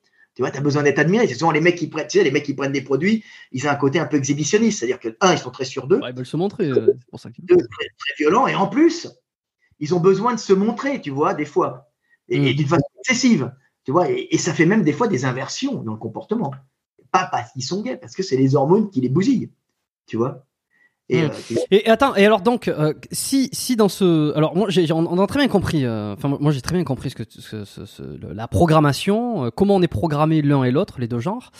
dans le monde dans lequel on est, donc comme je disais, 2023, où finalement les femmes n'auraient plus besoin des hommes pour leur survie, où tout ça est en fait tous les le monde dans lequel on, le monde dans lequel on vit ne nécessite plus la programmation qu'on avait il y a des dizaines et des dizaines et des centaines d'années. Mais pourtant, on, continue à avoir ces comportements parce qu'ils sont ancrés. selon toi, par exemple, il faudrait combien d'années pour que tous ces, les comportements archaïques finissent par disparaître, pour qu'ils soient complètement adaptés à cette, à cette, cette autre sexualité technologique euh, dont, dont je parler? Moi, ma solution que j'apporte, c'est la solution que j'apporte, hein, euh, je dis pas les hommes sont mauvais, les, hommes, les femmes sont mauvaises. Mhm. Je dis non.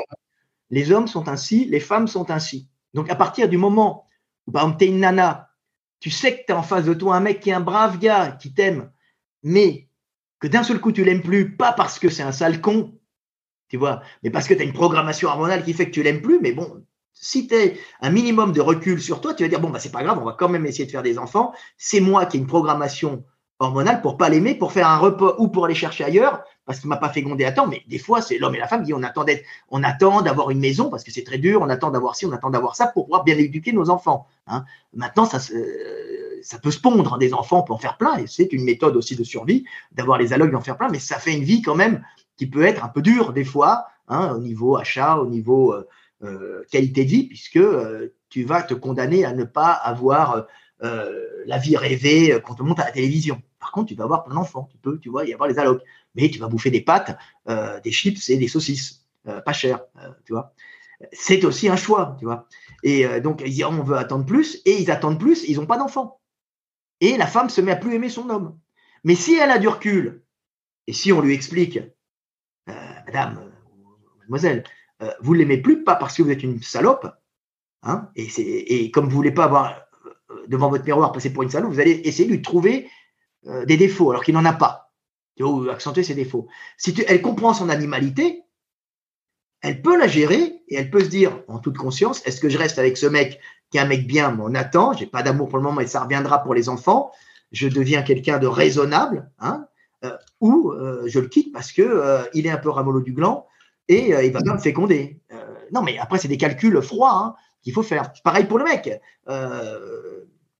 Je suis avec cette femme, je suis amoureux, euh, euh, je suis attaché. Non, euh, ne te suicide pas si elle te quitte, mon ami. Tu es malheureux parce que c'est une programmation d'attachement de nourrissage. Ça va partir. Mais c'est pas idiot d'être amoureux, d'être affectivement attaché, d'être un, un- toutou affectivement attaché. Et si l'homme comprend que c'est une programmation de nourrissage, il va pas dans un coup de folie tabasser sa femme parce qu'il l'a quittée, parce qu'il va comprendre ce qu'il a, tu vois, ou il va pas sombrer dans l'alcool et la dépression grave, tu vois, comme un pauvre type, parce qu'il sait le mal qu'il a. Et il, commence à la compréhension de des programmations génétiques qui vont sauver les gens et sauver l'humanité, et sauver les femmes et sauver les hommes, parce que les femmes se comportent avec les hommes de façon terrifiante, tu vois. Elles les abandonnent, elles les jettent comme des vieilles chaussettes. Et le mec, il est là, mais je t'aime, tu vois, mais, mais je t'aime, casse-toi. elle m'aimait, elle, casse-toi. Ouais, je, l'ai- je l'aimais, je l'ai. ben, c'est quoi la, la- la phrase qui, le, le même qui est repris de toi où tu dis, euh, je Ah, lui ai tout donné, elle m'a, quitté, je lui ai tout donné, quelque chose comme ça. elle m'a quitté, et je rajoute derrière, dis-toi que celui pour qui elle t'a quitté lui a donné pratiquement rien, et, et pour lui, et, et pour, et, mais c'est dix fois plus que toi. Et pour lui, c'est pratiquement rien, mais c'est dix fois plus que toi. Et le mec, il me regarde, et je vous avais dit c'est un mec, le mec, il me regarde, il me dit, ouais, t'as raison, qu'est-ce qu'il faut faire? Bah, Qu'est-ce qu'il faut faire? Tu donnes, euh, t'essayes d'avoir de, la puissance financière, et tu les prends pour ce qu'elles sont, tu vois? Et tu n'espères pas dans, il ne faut pas espérer. Il y a des femmes très intelligentes, il y a des hommes très intelligents capables de s'extraire de cette, animalité, mais pour le moment, il n'y en a pas encore beaucoup. Mais quand tu commences à la comprendre, par l'éveil des consciences, l'éveil de la conscience, on ne dit pas que tu vas changer le cours des choses. Elle veut te quitter, elle veut te quitter. Hein, ça va être dur. Tu vas pas, c'est très dur de faire entrer dans une femme euh, ou même dans un homme l'homme plus facilement parce qu'il recherche la connaissance pour conquérir le monde à la base. C'est pour ça que les philosophes sont des hommes, beaucoup de scientifiques sont des hommes. Il y a aussi des femmes scientifiques, hein, j'en ai rencontré. Mais globalement, il y a cette quête de la connaissance qui en été la quête de la compréhension du monde pour le maîtriser et dominer, amener l'énergie à la femme. Euh, la femme, elle est plus dans le ressenti, mais si tu expliques aux gens et s'ils sont ouverts, bah, ça va mieux.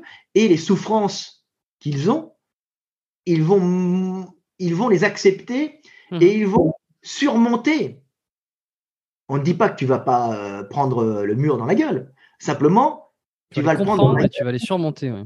tu vas résister. hein. c'est résister. Tu vas résister au monde qui est tel qu'il est. Tu vas le comprendre. Quand tu le comprends, tu lui en veux pas déjà. Tu vois? Et ça, c'est bien parce que tu n'es pas pourri par la haine. Et ça, c'est la base. Tu vois? Donc vraiment, on est, on est différent. Hein. Et, mais c'est très dur avant ça. Il y avait des, des, pas, des euh, comment des, euh, des protections euh, de la société, des règles de la société qui empêchaient les couples de se détruire et les femmes restaient par obligation avec les hommes pour l'éducation des enfants et par le regard de la société aussi. Et les hommes bah, ils trompaient des fois leurs femmes, mais euh, ils les abandonnaient pas, parce qu'on voit maintenant plein d'hommes qui sont capables de se barrer aussi, hein, c'est pas des, anges.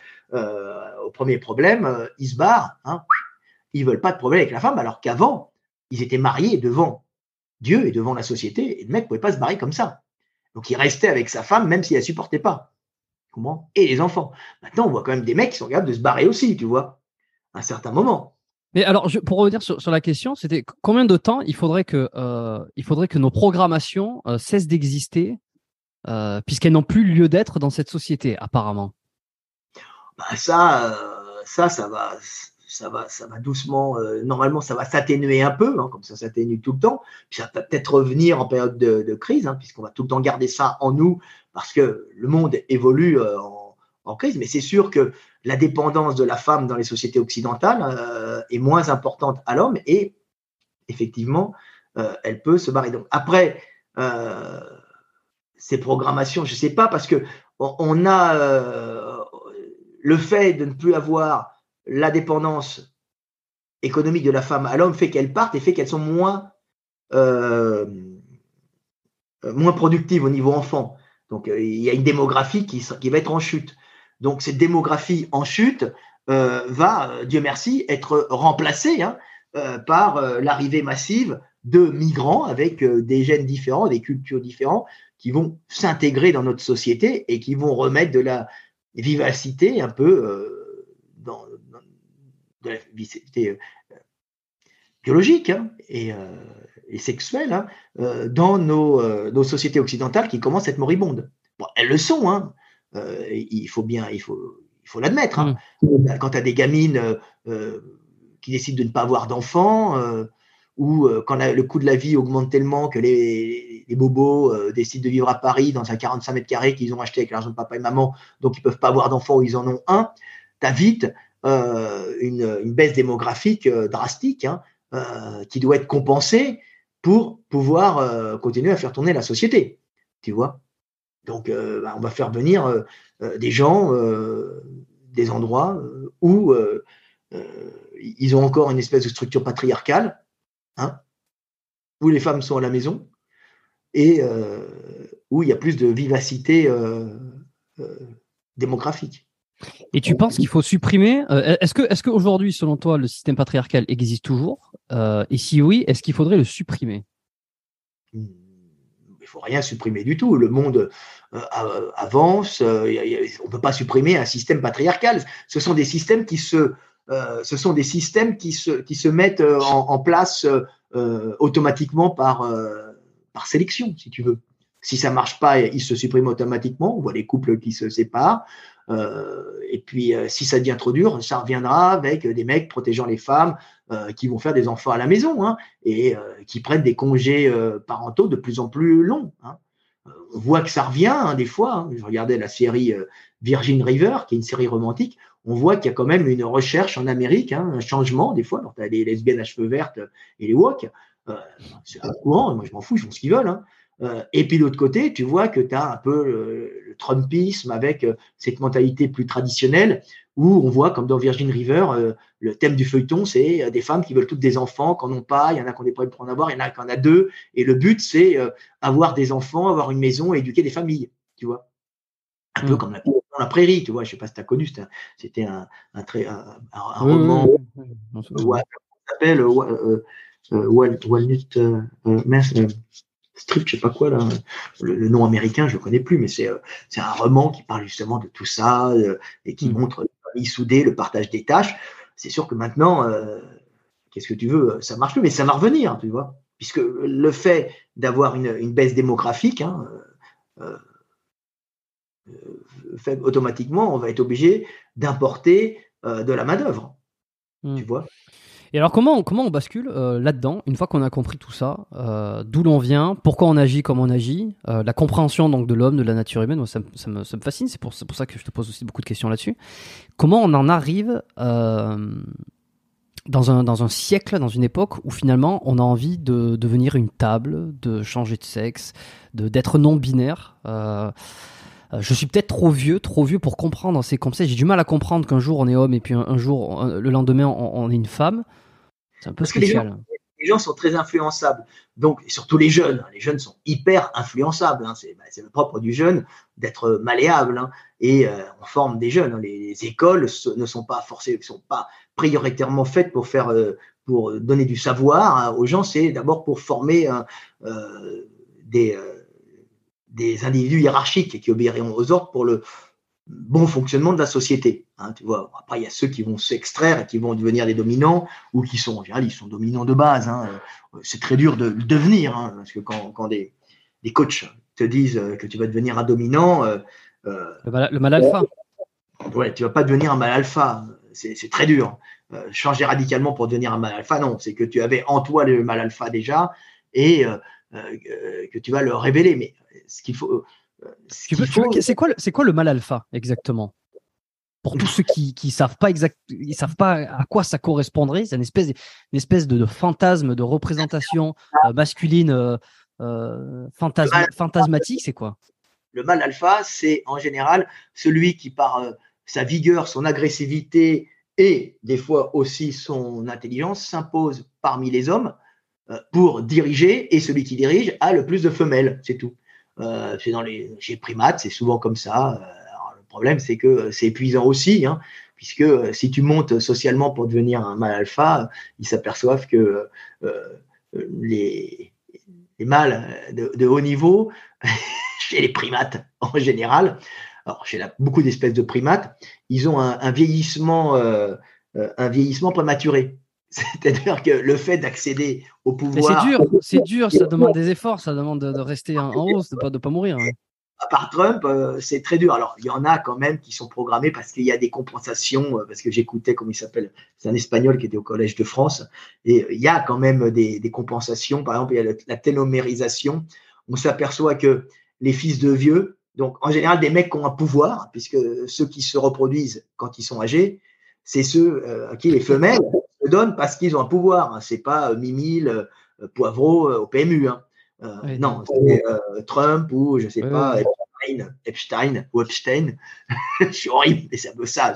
Je rigole, mais c'est le mal de pouvoir et le mal de pouvoir. Ils sont aperçus qu'avec la, la télomérisation, que les enfants de mâles vieux, alors tu as plus de chances d'avoir des tares aussi, mais les enfants de mâles vieux ont les télomères au bout des, tu sais, des chromosomes, c'est ça? Euh, mhm. Euh, plus long, ce qui fait qu'ils ont une dégradation euh, programmée plus tard. Plus tard, oui, d'accord. Ouais. C'était une espèce de système qui est mis au point pour récupérer des mâles dominants ou des mâles alpha. C'est-à-dire un mâle alpha fera des mâles alpha. C'est une espèce de, de, programmation qui fait que, comme il a été capable d'être quelqu'un de brillant qui imposé, parmi les hommes et qui a les femmes, donc qui a la possibilité. Donc, il a uni le groupe quand même derrière lui. Tu vois, euh, par la cruauté, l'intelligence, ce que tu veux, on s'en fout. Hein. C'est le thème de Welbeck euh, dans, euh, comment s'appelle, Soumission. Hein. Et il aura les femmes. Voilà. Et quand il a les femmes, bah, son patrimoine génétique est un patrimoine de valeur puisqu'il a montré qu'il était capable d'avoir des capacités de direction ou d'avoir mmh. un poste important dans un groupe permettant la survie du groupe. Donc, autant avoir des enfants qui auront les mêmes possibilités de se reproduire tard et d'apporter un plus euh, à la société. Alors c'est horrible parce qu'on en arrive à des sociétés style, termites hein, ou fourmis avec les, euh, ceux qui se reproduisent et puis euh, ceux qui, qui travaillent. Alors en vérité c'est pas vrai parce que les travailleurs se font beaucoup d'enfants aussi. Hein. Mais c'est un peu, ça serait un peu le principe de la d'une espèce de race supérieure finalement le. Oui interne. oui interne. C'est pour ça que les les femmes recherchent les, les dominants pour avoir les euh, caractéristiques, elles ne le savent pas, mais pour que leurs petits, c'est caractéristique de mmh. pouvoir avoir accès au maximum de femmes, tu vois, et, euh, euh, et avoir le maximum de descendance. Et puis la protection aussi des petits donnée par l'énergie, donnée par la puissance du mal. Alors, chez, oui, alors chez les hommes, c'est un peu particulier parce que c'est une monogamie un peu polygame. Ah, c'est pas une vraie polygamie. Hein. C'est parce qu'on a des petits à croissance, on a besoin du papa et de la maman en même temps, tu vois. Mais à la rigueur, euh, le mâle le plus puissant peut avoir un peu plus de femmes que les autres, tu vois.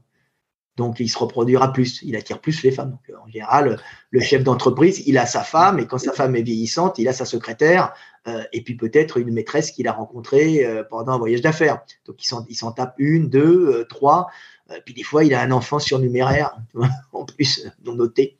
C'est ça. Et euh, c'est la vie des primates humains. Tu vois, et toi, toi donc tu penses que on peut le, mâle alpha, donc c'est celui qui par nature, euh, par ses par ses chromosomes, par ses gènes, sera leader, sera plus intelligent, sera plus sera plus fort aussi pour pour l'idée la tribu, en gros. Et tu penses que et une question d'éducation. Ouais. Et à, 20, à 20, 25 ans, par exemple, euh, est-ce qu'il est possible de, de, de s'alphaïser selon toi? Si tu fais du sport, si tu apprends l'intelligence sociale, relationnelle, euh, que tu, je sais pas, que tu étudies les comportements humains, les, les, relations, tout ça. Si le mec est dans une démarche de compréhension, euh, c'est qu'il est pas, il, il, il, a, il a comme, il s'est quand même extrait d'une démarche de soumission et d'acceptation, tu vois? Il y en a, ils bossent, ils vont, ils travaillent, ils reviennent, ils sont gris, hein, tu les vois. Hein, c'est la comment la rat, la rat, la, la rat la, rat, la rat race, la rat race, comme dirait certains. Voilà, la rat race, c'est le, mec qui tourne tout le temps dans, dans sa cage et euh, c'est terrible. Euh, il y, y, a des moyens de s'en sortir. C'est une prise de conscience. Alors, rien n'est perdu, mais je, euh, je dis tout le, temps, tout le temps, le problème, c'est que la génétique est ta programmation. Hein, euh, font que des fois, tu n'as même pas l'énergie pour agir. Et la force suprême, c'est l'homme par son intelligence qui arrive à se sortir d'une génétique de merde, c'est-à-dire je ne suis pas capable d'agir, parce que c'est aussi de la génétique, la volonté vient de la génétique, pour dépasser sa génétique par la volonté, par la compréhension. Et ça peut arriver, ça. Mais c'est très dur. c'est dur, et c'est rare.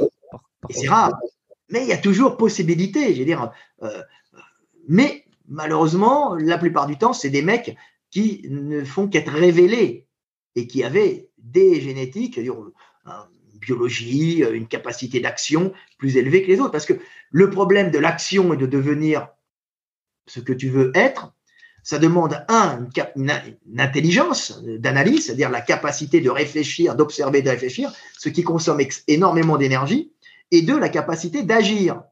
Donc c'est extrêmement épuisant pour le système nerveux qui doit se mobiliser pour analyser le monde. Tu vois, donc il a déjà la capacité d'analyse, tu vois, d'observation et d'analyse. Et en plus, le système nerveux doit être activé pour bouger à la conquête du monde. Donc ça demande deux fois plus d'énergie. Et ça, tout le monde n'est pas capable de le faire. C'est pas uniquement avoir des gros muscles, c'est avoir l'énergie nerveuse d'observer, d'analyser et de bouger. Et de s'adapter, oui. Et, de bouger. C'est l'action. Ah oui, c'est les deux.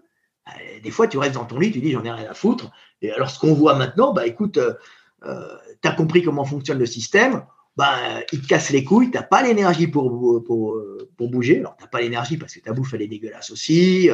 Euh, parce que euh, non et puis parce que aussi as peut-être ta situation elle est trop confortable pour te euh, actuellement elle, elle, est, elle est pas top mais elle est suffisamment confortable pour que tu t'extrais de ce confort là pour les chercher pour les chercher mieux. Voilà alors maintenant le problème c'est que ils ont compris que pour limiter la, trop de mobilité sociale qui est pas bon pour la société eh oui s'il y en a qui monte il y en a qui descend hein, donc ça pose un problème c'est vraiment le problème. Hein. Les problèmes, c'est-à-dire qu'un euh, avantage t'entraîne un autre problème. C'est-à-dire qu'un outil va, va te va t'apporter une solution, mais va te générer des problèmes. C'est toujours comme ça. Donc, ils sont aperçus que de toute façon, euh, tout le monde ne va pas pouvoir monter socialement. Les gens prennent conscience par Internet de leur situation, mais euh, il faut leur laisser un échappatoire. Et s'ils peuvent pas avoir l'échappatoire dans la vie, ils peuvent l'avoir par les réseaux sociaux et ils peuvent l'avoir par Internet. Donc, sur Internet, le mec, il a sa PlayStation ou sa Nintendo Switch, et, euh, ou, je sais pas moi, sa cette PS3, là, je sais pas quoi, et euh, il va vivre dans un monde merveilleux euh, où il va être un cow-boy sur un cheval qui va se déplacer au début du siècle dernier dans une Amérique formidable où il va faire, il va se balader, regarder les paysages. Hmm et puis, quand il aura besoin de sexualité, il va ouvrir Internet, aller sur un site, taper ce qu'il veut voir, brune, blonde, et puis toutes les spécialités sexuelles, et il va passer son énergie comme ça. Puis si ça suffit pas, bah, il peut être calmé avec des chips, hein, du sucre, du sel, qui va le calmer et le relaxer, tu vois. Mmh. C'est bien hein, aussi. Mais en fait, tout ce qui va lui apporter de la, de la dopamine, euh, je ne sais pas si tu as eu l'occasion de, lire euh, le super livre Le Bug Humain, qui parle beaucoup de ça, entre le sucre, le sexe à disposition euh, via les écrans, tout ça. Ça te, ça te, ça te crée un système de récompense, enfin, ça te, ça, te, ça te nique ton système de récompense. Et, là-dessus, tu rajoutes un peu de hashish pour l'européen, ça va bien le calmer. Il reste en soi, puis il ne fera pas de révolution. Et puis, il attendra la retraite, et puis il mourra d'un diabète ou d'un cancer en n'ayant pas trop consommé euh, dans son appartement, en ayant un petit boulot euh, juste euh, comme ça, tu vois, qui ne sert pas trop, trop à grand chose, mais qui est neutre, on va dire. ça apporte pas à la société, mais ça enlève pas, donc il est calmé, et puis il restera là, puis il se reproduira pas, ou peu. oui, mais s'il se reproduit pas, il disparaît. Ben, il disparaîtra, il pourra être remplacé par des individus plus dynamiques qui travailleront dans des postes manutention, mais puis après c'est remplacé par même les machines, hein, il y a plein de trucs. Hein. Donc le monde est en perpétuelle évolution, euh, euh, ça marche en déséquilibre euh, rectifié, donc on tombe, on se remet, et à chaque fois que tu avances, ben, tu tombes et tu te remets et tu te redresses. C'est l'humanité, c'est la vie en général. Maintenant, quand tu connais ça, faut t'adapter et essayer de gérer. on a des outils de gestion, on a l'informatique, hein, on est capable de gérer des mouvements humains, on a l'intelligence artificielle qui est l'IA qui est capable de prédire des choses d'une façon très fine en analysant nos mouvements, notre inconscient, notre façon de bouger, euh, nos rythmes. Ah, on s'aperçoit que ce monsieur, euh, tous les 15 du mois, euh, a des achats compulsifs et que ce monsieur, tous les 18 du mois, regarde des sites porno. Ça veut dire qu'il a une hormonale et on, voilà, on va te balancer sur ton ordinateur des images, des trucs pour te faire acheter ou te faire consommer à ce moment-là. C'est très très fin, hein, ce système. Hein. Maintenant, ce qu'il faut, c'est en prendre conscience. Et quand on prend conscience, tu dis, ils vont pas me baiser. Ou quand tu te fais baiser, c'est que tu as accepté le système. Mais tu te fais plus baiser de façon euh, inconsciente. Tu baises ou tu te fais baiser de façon consciente. Le système, on l'accepte, il est comme ça, en sachant qu'il faut, euh, il faut quand même le maîtriser. Je veux dire, quand je dis des, quand des gamins restent des jours entiers à regarder du cul, hein, il y en a. Hein.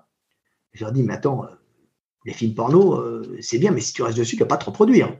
À l'arrière, tu vas regarder des films porno pour voir comment tu vas démonter ta copine tiens, je vais faire ça, ça va donner des idées. Tu vois, essaye d'avoir tout le temps dans tes, dans, tes activités que tu as dans le monde virtuel une sortie réelle. Tu vois hmm. Je t'ai coupé je t'ai un peu coupé tout à l'heure. Je terminais sur, sur notre sujet. On n'a pas terminé parce que je, voulais, euh, je, veux un peu t'entendre là-dessus. Enfin, je veux savoir sur, euh, sur le non binaire, le, euh, l'espèce de, je sais pas, LGBTQ+, je sais pas quoi. Enfin, cette espèce de de toutes ces nouvelles minorités, ces nouvelles qu'il faudrait accepter, qu'il faudrait euh, euh, comment on en arrive là euh, Bon, on, ne sait on sait toujours pas finalement. Tu sais, dans un monde où économiquement tu es bloqué, où il n'y a plus trop de méritocratie, où les places sont prises, ou bien il y a une méritocratie extrêmement dure, les gens s'aperçoivent qu'ils ont aucune liberté d'action et puis que qui sont médiocres souvent. Euh, médiocres, c'est pas méchant, c'est-à-dire qu'ils sont moyens et que moyens ne pourront pas s'affirmer. Donc, euh, ils prennent doucement conscience bah, qu'ils ont en vérité aucune liberté d'action dans leur vie, ce qui est très dur. Hein. on peut l'avoir par l'éveil, l'éveil des consciences, mon bouquin, hein, vous prenez, mmh il sera mmh euh, bientôt sur Internet, tu vois, en, en audio, mais tu as ça, ça t'explique comment fonctionne notre animalité, tu vois. Donc, euh, euh, ils prennent, euh, ils prennent doucement euh, où je voulais en venir, qui, euh, qui, sont, médiocres, tu vois, et il bah, faut les occuper, tu vois, c'est horrible. Mais qu'est-ce qu'il faut faire avec ça Tu vois, toi, Fred, et puis le monde en général, qu'est-ce qu'il faut faire? Faut accepter ces, minorités qui, qui, qui, à nos yeux, n'ont absolument aucun sens. Je vais prendre juste l'exemple des non-binaires, qu'en fait, c'est je ne suis ni homme ni femme. Euh, je suis un objet. Il faut, il faut les accepter, il faut les dénoncer, il faut essayer de casser ce truc. Qu'est-ce qu'il faut faire? C'est pour ça que je voulais en arriver là, parce que j'avais perdu le truc. Quand le mec, il s'aperçoit qu'il est médiocre et qu'il a aucune liberté d'action dans la vie, mais aucune liberté d'action dans la vie, c'est-à-dire que euh, son seul truc, ça va être d'avoir un, un boulot où il sait qu'il n'y aura pas de montée sociale, parce que soit comme en France, un système de casse qui t'empêche de monter si tu n'as pas les relations, tu vois. Il peut fuir, bien sûr, mais il est quand même dans une facilité avec un appartement, le chauffage, euh, et puis euh, le supermarché à côté, tu vois, euh, où il peut s'acheter des chips et avoir Internet, les jeux vidéo et tout. donc, à ce moment-là, on lui donne des libertés. C'est-à-dire que s'il n'a pas la liberté de réussir sa vie et d'agir pour changer d'état, c'est-à-dire monter socialement, tu vois, avoir des rêves, conquérir, euh, partir. L'homme euh, va tout le temps à la conquête de quelque chose parce qu'il lui manque quelque chose. Hein, L'immigration humaine, ça fait comme ça. Ben, on va lui donner la liberté de changer de sexe. Tu vois, tu as le droit d'être un homme, tu as le droit d'être une femme, tu as le droit euh, d'être non-binaire. Donc, on va lui donner des libertés qui sont en vérité des leurs pour lui montrer qu'il n'en a pas. Tu vois, tu, tu choisis ton sexe, tu choisis ta sexualité, tu choisis la couleur de tes cheveux, tu vois. Tu as la liberté de te mettre des piercings, tu peux te tatouer, tu vois. Tu, tu vas prendre des libertés euh, qui vont faire de toi un rebelle, euh, un rebelle euh, sexuel, mais on n'en a rien à foutre parce que ta situation, elle reste au même endroit. Un, rebelle impuissant qui n'a aucun impact. Tu n'es qu'un rebelle impuissant. C'est-à-dire, tu as un piercing dans le nez, tu sais, les trucs comme les moutons. Tu es tatoué de partout, tu vois. Euh, tu as des, tatouages euh, sur, ton, bras montrant ta liberté. Euh, tu vis ta sexualité complètement libérée, c'est-à-dire que tu es devenu tu, un non-binaire ou tu as même changé de sexe, hein, tu, as opéré une transition. donc tu as une liberté, mais est-ce que, est-ce que ça veut dire que dans le lot de ces gens-là, il n'y a pas des gens qui se sentent vraiment appartenir à un autre sexe? Ah bah, bien sûr qu'il y a des gens qui, sentent appartenir à un autre sexe. Euh, il y a des gens qui ont des problèmes hormonaux. Hein. Euh, il y a des gens qui ont euh, qui sont homosexuels. plus c'est plus chez les femmes, chez les hommes. Il a des, des, homosexualités d'ordre congénital. Hein. C'est rarement génétique, plutôt génétique au niveau de l'espèce, on va dire mais on va dire que l'attirance hein, homosexuelle, c'est pas baiser avec un homme hein, euh, quand on est un homme. Homosexuel, c'est être attiré par un homme. Il y, a des, il y a des homosexualités de compensation hein, dans les prisons, par exemple. Euh, le plus faible fait la, fait la femme. C'est pas des vrais homosexuels. Il est pas. S'il avait une femme à la place, il serait, il serait content. Mais bon, euh, il va prendre le plus voilà, on n'a pas, donc on ferme les yeux et on imagine que c'est une belle blonde aux yeux bleus, alors que c'est un petit brun basané et tu vois, c'est horrible. Mais bon, euh, c'est ça. Mais l'homosexualité euh, l'homosexualité est souvent euh, masculine et en grande partie, en grande partie, c'est-à-dire la véritable attirance pour les garçons d'ordre congénial et un peu génétique pour l'espèce puisque il y a le il y a le, le système du qu'on appelle ça merde pas le syndrome, le syndrome du, cadet, euh, c'est-à-dire que plus une femme a d'enfants mâles, plus euh, les, cadets, euh, donc plus le, les jeunes, a une probabilité plus élevée d'être homosexuel. Et ça partout sur la Terre.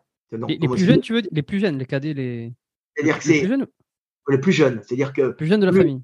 Il y a tout le temps des possibilités d'être. Parce que le fait de mettre au monde des enfants mâles, va modifier le terrain hormonal de la maman, tu vois, et en modifiant le terrain hormonal de la maman, il va y avoir une, modi oh, modification du cerveau du fœtus, tu vois, à un certain moment, je ne me plus à quel moment du développement, euh, qui va faire que, ça, ça se, vérifie, hein, euh, et ça s'observe même, euh, le petit va être attiré par les hommes. Donc ça veut dire que une des, une des théories euh, sur euh, l'origine de l'homosexualité serait, euh, serait d'ordre biochimique, serait d'ordre hormonal à la, lors de la, lors de la. Pour l'homme, pour l'homme beaucoup plus souvent, pour la femme moins, tu vois? C'est la modification. Mais ça, c'est quoi ça? C'est, Ce sont des théories? C'est des choses qui sont, qui sont vérifiées, vérifiées? C'est quoi? On en est où là sur ça? Ça a été quantifié. Ça a été quantifié. Il me semble que j'en ai déjà entendu parler euh, chez Julien Rochdy, euh, je crois, de ce. Oh, mais c'est, c'est comment il s'appelle Balthazar. Tu disais, mais Balthazar, euh, c'est un Belge une fois, et il, a, il prend ça, mais lui, il récupère ça euh, c'est-à-dire qu'il récupère, c'est sa spécialité. Après, il dit tout le temps la même chose parce que c'est là-dessus qu'il s'est fait connaître, il a fait des bouquins. Mais c'est les études américaines en général hein, qui, euh, qui ont étudié ça. Hmm. Et euh, ils aiment bien les Américains faire ça, ce qui prouverait que l'homosexualité a une base euh, physiologique. Quoi. Alors, on ne peut pas dire génétique parce qu'il n'y a pas le gène de l'homosexualité, mais il y a une modification du terrain hormonal à l'échelle de l'espèce. Donc, en vérité, c'est génétique à l'échelle de l'espèce, qui fait que les cadets euh, seraient, euh, auraient plus de Ouais, ouais, Alors, ça paraît très con, mais en vérité, alors ça, c'est mon explication. J'attends qu'on me la, me la débunkte, mais je ne pense pas qu'ils vont réussir à débunker c'est que tu t'aperçois que dans toutes les sociétés humaines, le plus gros problème que rencontrent les sociétés humaines, c'est le recyclage des cadets. Puisque, euh, on va dire que le, territoire et les femmes et l'outil de production va être en, général donné à un individu, donc en général le plus âgé, hein, qu'on va former, euh, pour conserver l'outil de production ou le territoire, pour pas qu'ils soient morcelés. Le morcelage d'un territoire, d'un outil de production est un désavantage énorme pour le groupe, puisqu'il va réduire la capacité de production. Si tu le coupes en mm. plein de morceaux, il va finir par être tellement petit qu'il euh, y aura plus d'unité. Tu vois, donc euh, on a un problème de recyclage des cadets. Alors, tous les systèmes d'héritage et toutes les sociétés sont basées sur le recyclage des cadets, c'est-à-dire on donne à l'aîné et on va former les cadets. Alors, chez les, les, catholiques euh, français, notre société française, bah, il y avait, pour les paysans, euh, ils appartenaient des serfs, mais pour les autres, hein, euh, qui tenaient les terres, les, nobles, et après les, propriétaires terriens, euh, qui n'étaient pas nobles, mais qui avaient les outils de production, ben, on mettait les, les cadets dans les, cadets soit dans les ordres, les ordres, ben, ils se faisaient ou la bonne ou, ou les enfants de cœur, et ou bien dans l'armée où il y avait plus de chances de se faire tuer et ils allaient avec les filles à soldats. Donc, il n'y avait pas d'héritage vraiment possible, tu vois. Euh, et de facturation des outils de production. Donc, euh, on s'aperçoit que c'est le recyclage des cadets qui est important pour pas avoir de conflits, briser les outils de production, briser les territoires et continuer à avoir justement un groupe uni. Et pareil chez les Germains, alors dans, l'Allemagne, dans la Germanie, où c'est différent, où c'est moins un système de caste, on va utiliser ce, système est utilisé aussi, euh, mais on va former les cadets euh, à des, charges, par exemple, ingénieurs, soldats ou autres, mais ingénieurs, on n'est pas forcément dans les ordres, où ils vont aller courir leur chance dans la Germanie, tu vois, en laissant l'outil de production à l'aîné, tu vois, et, euh, ils vont se vendre comme ingénieurs, gestionnaires, soldats ou autres, et s'ils ont bien servi, et s'ils sont performants, ils peuvent être présentés à la fille d'un propriétaire terrien qui n'a pas d'héritier mâle pour récupérer l'outil de production qui ne soit pas morcelé c'est pas ça, c'est de la méritocratie. C'est, ça, ça, a formaté euh, la mentalité allemande qui est basée sur une méritocratie euh, qui est en vérité un système euh, pour calmer, pour conserver les outils de production pour le groupe dans sa, sa totalité. Donc le fournisseur d'énergie et, le territoire qui fournit l'énergie et les femmes. Hein. Mmh. Donc c'est toujours pareil. Et mais c'est pas le cas. Donc c'est la, légende, la légende, l'histoire du petit tailleur euh, euh, qui euh, part à la conquête du monde après avoir écrasé cette mouche. Il est persuadé qu'il a fait un acte formidable. Il, écrit, il met cette mouche sur sa, sur sa ceinture et puis on, on le voit dans un regard. Il a tué sept, il met cette mouche, il met sept d'un coup et on pense qu'il a tué sept hommes d'un coup. Alors on dit oui, il a tué sept d'un coup et on l'emmène à un endroit où il y a des géants qui font peur au pays et on lui dit si tu arrives à, t'occuper des géants, les tuer, ben, et par la par la, la ruse, il arrive à faire, les, à faire combattre les géants entre eux, et comme ça, on lui donne la main de la fille du roi, la princesse. Tu vois, c'est de la méritocratie. C'est tant l'Allemagne, tu vois? Tu vois, c'est mmh. mmh. mmh. une culture comme ça. Mais c'est toujours, on s'aperçoit toujours que ça, la méritocratie ou le système de caste euh, français est fait pour recycler les cadets. Tous les systèmes humains sont faits pour recycler les cadets et pour éviter les trous parce que les cadets sont les plus dangereux pour les sociétés humaines parce que c'est eux qui vont combattre pour l'héritage des femmes parce qu'ils vont se trouver lésés. Donc il faut vraiment les recycler, tu vois? Et l'homosexualité vient se greffer là-dessus puisque si des individus, des cadets ont n'ont pas d'attirance pour les hommes, ça rajoute un avantage pour la société puisque ça va éviter les conflits fratricides au sein des sociétés pour le territoire et les femmes. Donc c'est un avantage social puisque l'important c'est que toutes les matrices soient fécondées et que les hommes, euh, que ce soit les plus euh, les meilleurs, les, plus puissants, qui aient le, pouvoir et les femmes en vérité, c'est ça. Puis alors plus tu as de pouvoir, plus tu as, euh, accès aux femmes ou aux plus belles et, moins tu as de pouvoir, moins tu as accès aux femmes et, puis, aux plus moches, on va dire. Euh, c'est terrible, mais c'est ça. Et toute la société, les sociétés humaines, et on va voir que même jusque dans la biologie, c'est fait pour recycler les cadets, qui sont le, les, troublions de, l'union des, sociétés humaines. Donc toi, tu, tu, penses, pour résumer un peu, euh, pour essayer de résumer, pour, pour dire si j'ai bien compris, c'est que euh, les statistiques qui montreraient que ce sont plus souvent les, les, les cadets ou les, les, derniers de la famille euh, qui, auraient, qui auraient tendance à développer plus de enfin à être plus homosexuels à ah, cause d'un. C'est pas, pas avoir la chance d'être homosexuel ou avoir le défaut d'être homosexuel, c'est être homosexuel tout simplement. Oui, non, mais je sais pas, je sais pas si j'ai dit chance ou, ou, quoi que ce soit, mais oui, non, je, non, parce que c'est un avantage. C'est euh, visiblement un avantage euh, pour la société. Alors, pas pour l'homosexuel, mais pour la société. Parce que l'homosexuel, il ne pas ses gènes. Mais ces gènes sont dans la société en général, puisque euh, euh, son groupe est censé posséder une partie de ses gènes, puisqu'on est le mélange des gènes de son papa et de sa maman, ton frère et ta sœur, euh, tes frères et tes sœurs ont tes gènes aussi. Donc pour toi, ça serait euh, l'explication génétique du fait à... on entend souvent, par exemple, dire que l'homosexualité est quelque chose qui est contre nature, qui ne va pas dans, le, dans le, la logique de la reproduction, de la perpétuation de l'espèce humaine, et, et, ça serait donc un défaut, un défaut matriciel presque. En fait, selon ce que tu ce que nous expliques, en fait, c'est un petit peu le, le, sacrifice pour que l'aîné euh, puisse euh, euh, répandre les gènes plus facilement. C'est ça serait un travail de groupe, quoi. Il a, voilà, c'est un travail de groupe. Hein. Il a il a les gènes de ses frères hein, et sœurs en partie, hein. puisque c'est tout le temps la, c'est tout le temps la loterie. Donc, il est, et le groupe possède en partie les gènes, tes gènes aussi. Tu vois, bon, maintenant il y a plus de voyages, plus de métissage, mais normalement, c'est ça, tu vois. Euh, Donc, ça serait, ça serait un peu le kamikaze de la famille, quoi. Euh, un peu.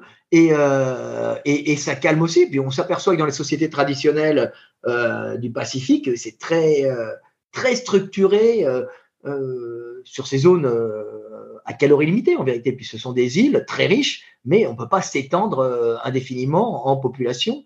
Et on arrive vite à une saturation et à des conflits.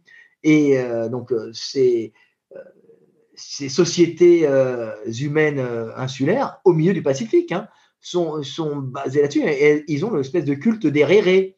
Les rérés, ce sont ces individus homosexuels qui sont même vénérés hein, et qui servent, en fin de compte, qui, servent de, de vie de couille momentanée, d'éducateurs pour les jeunes hommes qui n'ont pas encore de femmes, mais à qui on n'a pas donné des femmes, puisque c'est très réglementé et on ne peut donner des femmes qu'à ceux qui peuvent en avoir, qui ont assez de biens, et on ne peut pas faire plein d'enfants comme ça. Donc il y a une espèce de système de réglementation dans les échanges et dans les, euh, dans les mariages sur ces îles. On ne donne pas à n'importe qui. Euh, euh, à n'importe qui. Hein.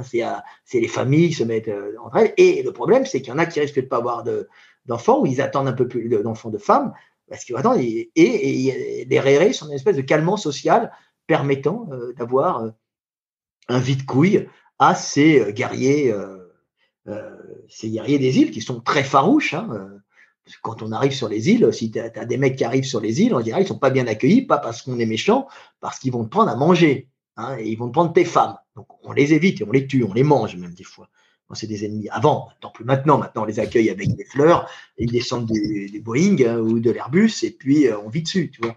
Mais avant, on les mangeait. Hein. pas content de voir arriver des mecs qui vont te bouffer. Euh, qui vont te bouffer tes ressources, oui. Bah oui leur salaire, c'est des systèmes humains hein, d'essaimage dans le Pacifique. Quand tu arrives en surpopulation, c'est extrêmement à régler, puisqu'il y a ces systèmes de réré. Euh, pareil, pour pas éviter, parce que c'est tout le temps le problème des cadets, qui vont pas avoir les, qui posent des troubles dans les héritages. Et euh, bah, où il y a des combats rituels organisés, donc des combats de, combattants hein, euh, qui étaient entre eux, ils se tuaient, ils se tabassaient, euh, tout ce que tu veux, avec des armes et tout. Et les perdants, euh, bah, on les, comme ils, ont tous le même sang sur l'île, hein, ils sont tous plus ou moins cousins et frères. Bah, les perdants de ces combats rituels, on leur construisait un grand bateau, on mettait des animaux dedans et on les envoyait à la conquête du Pacifique où ils avaient, je sais pas moi, une chance, deux chances sur trois de mourir. Hmm. Cher à canon, quoi. Mais comme ça, ils ont conquis le Pacifique. C'est la plus grande conquête humaine, tu vois. Euh, très réglé et avec euh, l'intervention quand même déréglée comme pacificateur dans la société, euh, l'homosexuel est, une, était une chose essentielle, mais différemment, tu vois. Hmm. Et sur, sur, le, sur, le non binaire, euh, sur les cheveux bleus, sur les tatouages, sur les piercings, sur, tout ça en fait, qui sont comme tu l'as expliqué, des actions euh, qui en fait n'ont pas de, qui, qui, on a l'impression que les gens gagnent leur liberté, de ce que tu dis, ou en tout cas ils manifestent une certaine liberté, qui n'a en fait que peu d'impact, qui n'a, pas de, pas de puissance, qui, ne sert quasiment à rien. J'ai quand même l'impression que dans les sociétés les plus, euh, les plus occidentales, les plus progressistes, ça finit, tout ça finit par avoir un poids. Le progressisme aujourd'hui, qui, de ce que tu me dis, serait le, la résultante d'une liberté qui ne servira à rien, finit par avoir un impact sur à peu près tout. Donc euh, c'est qu'au final... C'est vraiment utile parce que c'est la soupape de sécurité permettant à ces pauvres types d'avoir une liberté si tu n'as pas de liberté dans ta vie pour réussir, pour, pour aller à conquérir, on est fait pour conquérir le monde. Hein. Les, hommes sont des colons hein, et ils vont pas euh, passer, ils vont pas vivre, derrière, ils vont pas passer la colline parce qu'ils ont envie de découvrir une belle colline. C'est parce que euh, chez eux, euh, ça, il y a trop de conflits, ça manque à bouffer. Hein. C'est toujours comme ça. L'homme, le ventre rempli, les couilles vides, il reste où il est, avec ses femmes. Et, ça, toutes, ces, toutes ces nouvelles tendances ne vont pas changer euh, nos comportements, euh, que ce soit de l'homme, le comportement de, de, de, de comme tu l'as dit, d'aller chercher ailleurs. Tout ça, ça va pas changer le, comportement. Non, parce qu'ils se reproduisent pas en général. C'est bon, ils vont pas se reproduire. Ah oui, donc tu fais partie. Alors, je l'avais déjà entendu euh, Baptiste, Baptiste Marché dire ça, c'est que finalement, tous ces gens-là ne se reproduisent pas, ils vont s'autodétruire. Bon, ah oui, ils s'autodétruisent. c'est bien. rire quand je l'avais entendu dire ça. Mais... Tu as raison, ils s'autodétruisent progressivement, et puis à la fin, euh, ben, euh, on aura les plus vigoureux qui continueront à transmettre leurs gènes. De toute façon, tu vois bien que en général, quand les jeunes hommes en France, moi, beaucoup de jeunes hommes qui me suivent ne, ne peuvent pas réussir en France, en général, comme c'est des mecs qui ont de l'énergie, ceux qui me suivent, c'est pas des haters, hein, c'est pas Thomas Durand et sa bande qui viennent par milliers insulter les gens parce qu'ils font rien de leur vie. Hein. Euh, les miens, c'est des, des, jeunes dynamiques hein, euh, qui ont bien vu que leur énergie, euh, ils vont pas le mettre dans le, dans, le étage zététicien, mais ils vont le mettre dans la conquête du monde. Et c'est des mecs qui partent travailler à Dubaï, à Berlin, en Israël quand ils sont juifs. Tu vois, j'en ai euh, ils sont partis en Israël. J'en ai, ils sont partis à Dubaï. Des jeunes, disent bah, Je vais aller à Dubaï parce qu'on ne me donne pas de poste en France, tu vois. Euh, donc, euh, j'ai dit Oui, bah, vas-y, bah, tu es, arabophone, bah, va où tu peux. Tu vois, puis quand tu es francophone, le mec, il part au Canada. Tu connais des francophones qui sont partis au Canada pour vivre, toi? Ah, bah, t'en as en face de toi. Voilà, voilà, t'as compris. Parce que peut-être qu'en France, tu n'avais pas forcément les possibilités de t'épanouir. Je ne sais pas. T'es où, quelle ville? Montréal. Bah oui, Montréal, c'est sympa. L'avenue Sainte-Catherine. Euh, et encore les bars à striptease? Euh, Plus beaucoup. Oh, c'était mon époque, ça. Les, lesquels hein? Est-ce que tu parles de chez Paré? Parce que c'est lui, il existe toujours. Il y avait les femmes et les hommes. J'ai fait les deux. J'avais mes copains homosexuels qui étaient là, et puis moi, on va t'emmener dans les bars à striptease. Et puis au bout, au bout de 2-3 heures, 4 heures, j'étais là, j'étais jeune, j'avais 18 ans.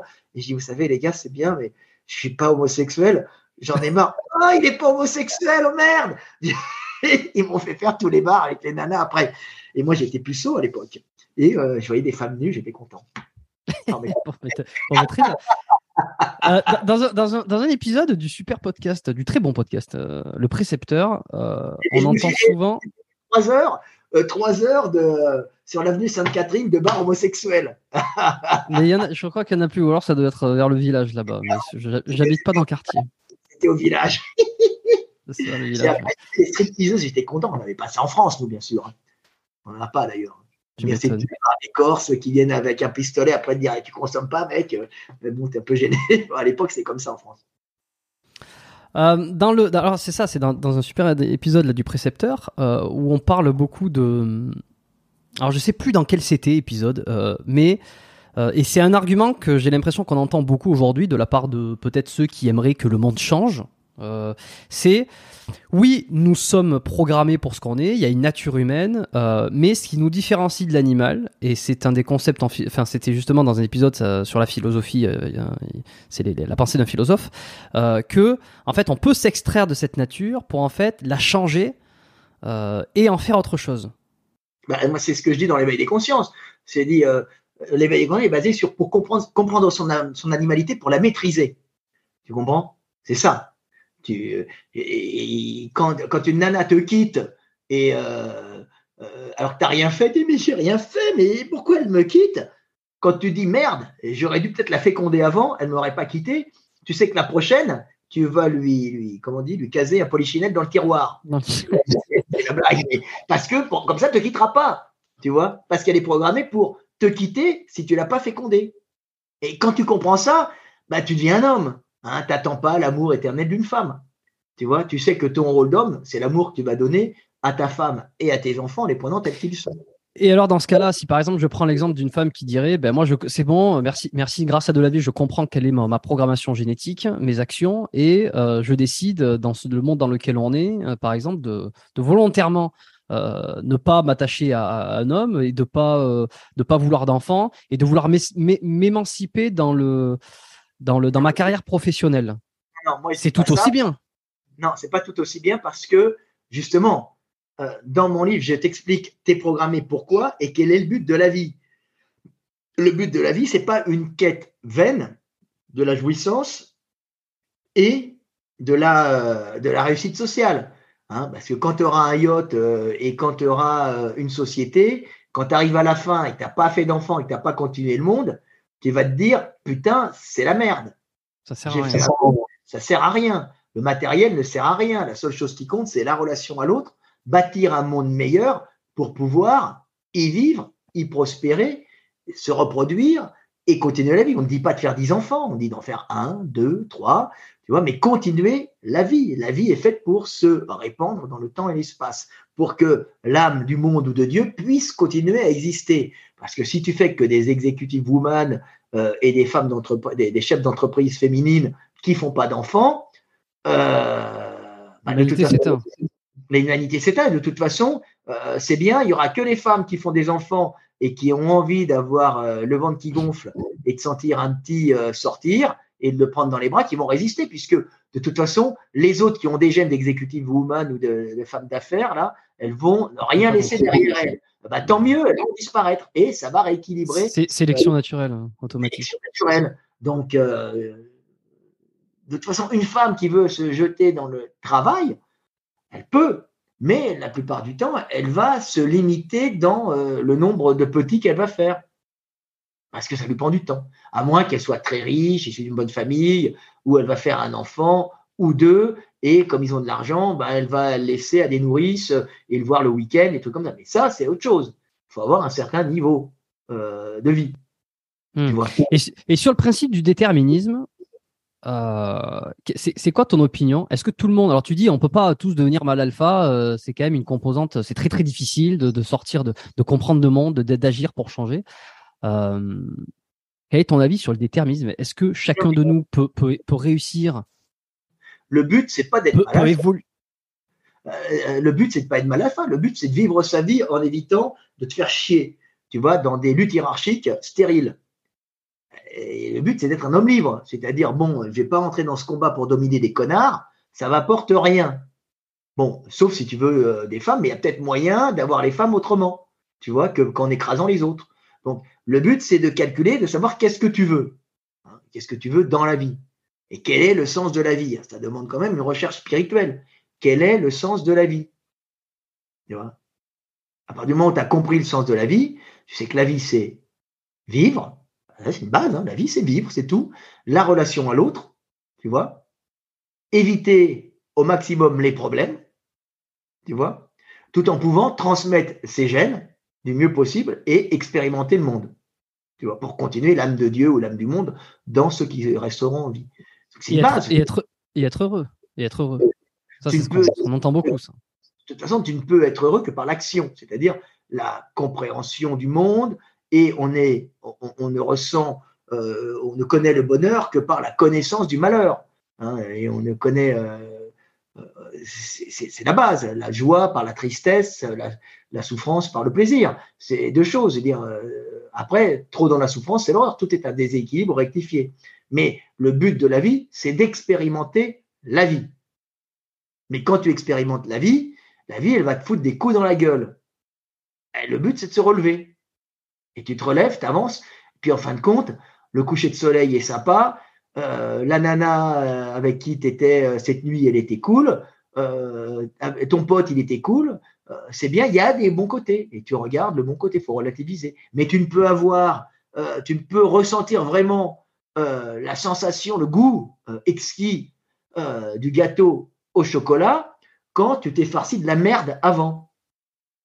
Tu vois? Autrement, tu es un grand dépressif. Parce que si tu as bouffé que du chocolat dans ta vie, le chocolat, il va plus avoir de goût. Donc, c'est la chanson de Johnny Hallyday qu'on me donne l'envie, l'envie Voilà. oui, mais c'est une base. c'est une base. Maintenant, ça ne veut pas dire que euh, pour, euh, pour être heureux et ressentir le bonheur de ne pas être frappé, tu ne vas pas te, te, flageller toute la journée pour après dire Ah putain, quand j'arrête, c'est bon. Euh, on ne demande pas ça. À quel, moment, à quel moment il faut accepter les défauts des autres hein? À quel moment il faut, il faut essayer de le combattre euh, Le body positivisme, le body positive, pardon, est un, un, courant en ce moment où en fait il faudrait accepter tous les défauts physiques de l'autre. Euh, il y a ceux qui défendent le body positive, il y a ceux qui, qui, ne le défendent pas. Euh, où c'est que tu te places À quel moment, comme je disais, on accepte le défaut, on le met en valeur sur les écrans, on le met en valeur sur les vitrines, et à quel moment on essaie de le battre? Le but, c'est pas de se battre, c'est battre le défaut ou pas aimer le défaut. Les gens sont tels qu'ils sont, ils font avec ce qu'ils ont. Maintenant, euh, je pense pas que même en te forçant, tu vas euh, bander devant une naine ou une infirme. Bon, on n'est pas programmé forcément pour ça. Jean-Marie Corda pourrait dire le contraire. Oui, mais Jean-Marie Corda, c'est Jean-Marie Corda. Mais je ne pense pas que toi, si on te met une naine cul tu vas euh, avoir euh, une érection euh, dure et ferme. Ça dépend des gens. C'est Jean-Marie Corda. Jean-Marie Corda. Malheureusement. je plaisante. C'était pour le, petit clin d'œil. Je, me demandais si tu connaissais, si tu connaissais bien le personnage. Les sexologues, les sexologues, ils ont fait. c'est la mode des sexologues et tous les vieux couples, ils allaient devant les sexologues et ils disaient faut réapprendre à se connaître, faut réapprendre à s'aimer. Mais mon Dieu, t'es pas programmé pour aimer une vieille qui a les seins qui pendent. Alors il y en a qui aiment, mais t'es pas programmé pour être attiré devant une vieille qui a les seins qui pendent. Euh, c'est pas ta, femme, euh, tu bandes plus devant ta femme pas parce que tu es impuissant, tu bandes plus devant ta femme parce qu'elle est vieille et moche. Mais c'est Yann Moix qui va être content s'il tombe là-dessus, tiens. C'est pas méchant quand je dis ça. Mais ça ne veut pas dire qu'elle est laide en vérité. C'est que esthétiquement, elle n'est pas belle. Mais comme je dis, la, grandeur de l'âme euh, peut euh, transcender toutes les laideurs du corps, de la vieillesse et de l'infirmité. Tu vois? C'est l'histoire de, Game of Thrones et du, du. Natyrion, il est moche. Et à la fin, tu le trouves beau parce que le mec, c'est celui qui a la plus grande droiture et qui est le personnage le, plus brillant intellectuellement et qui a la plus grande droiture. Ben, ça, c'est Martine qui est très fort en psychologie, tu vois. Puis les mecs qui ont fait le film sont aussi très forts en psychologie. Donc tu te dis, en fin de compte, il est beau. Et mm. euh, une femme, tu peux même coucher avec à force de le fréquenter parce que le mec, c'est un vrai homme, quoi. Quand tu le vois, c'est. Euh, bon, bah alors je vais, je vais te poser la, question un peu différemment. Euh, sur, les, sur les vitrines, est-ce qu'il faudrait mettre des gens obèses pour accepter l'idée et que tout le monde soit content? Ou alors est-ce qu'il faudrait continuer à mettre des mannequins magnifiques? Sur les vitrines, on met ce qui se vend. Parce que le but de la vitrine, c'est que l'entreprise marche et que les, salariés ne soient pas mis à la porte et qu'on continue à produire. Donc, on va mettre sur les vitrines ce qui se vend. Alors, si la mode, c'est de mettre des grosses moches et euh, avec une noire, comme j'ai vu un défilé hier, j'étais chez un copain, il me montait le défilé, une grosse noire avec une jambe en moins, ben, tu la mets parce que ça vend. Voilà.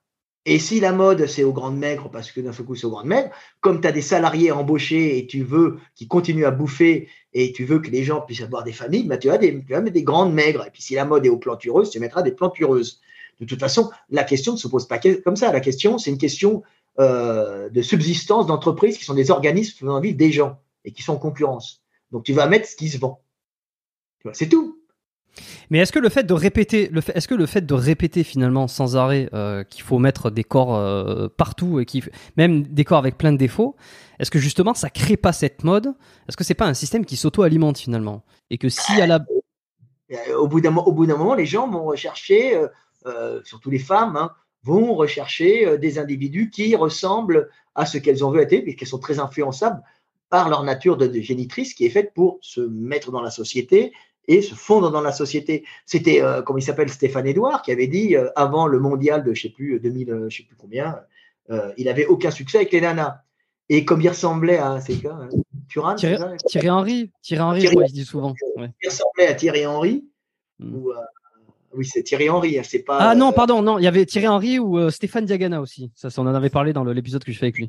fait à Thierry Henry, comme ils ont passé en permanence Thierry Henry à la télévision et que des les footballeurs, et c'était la star, tu vois. Euh, et ben toutes les nanas voulaient coucher avec lui et il a eu un succès fou.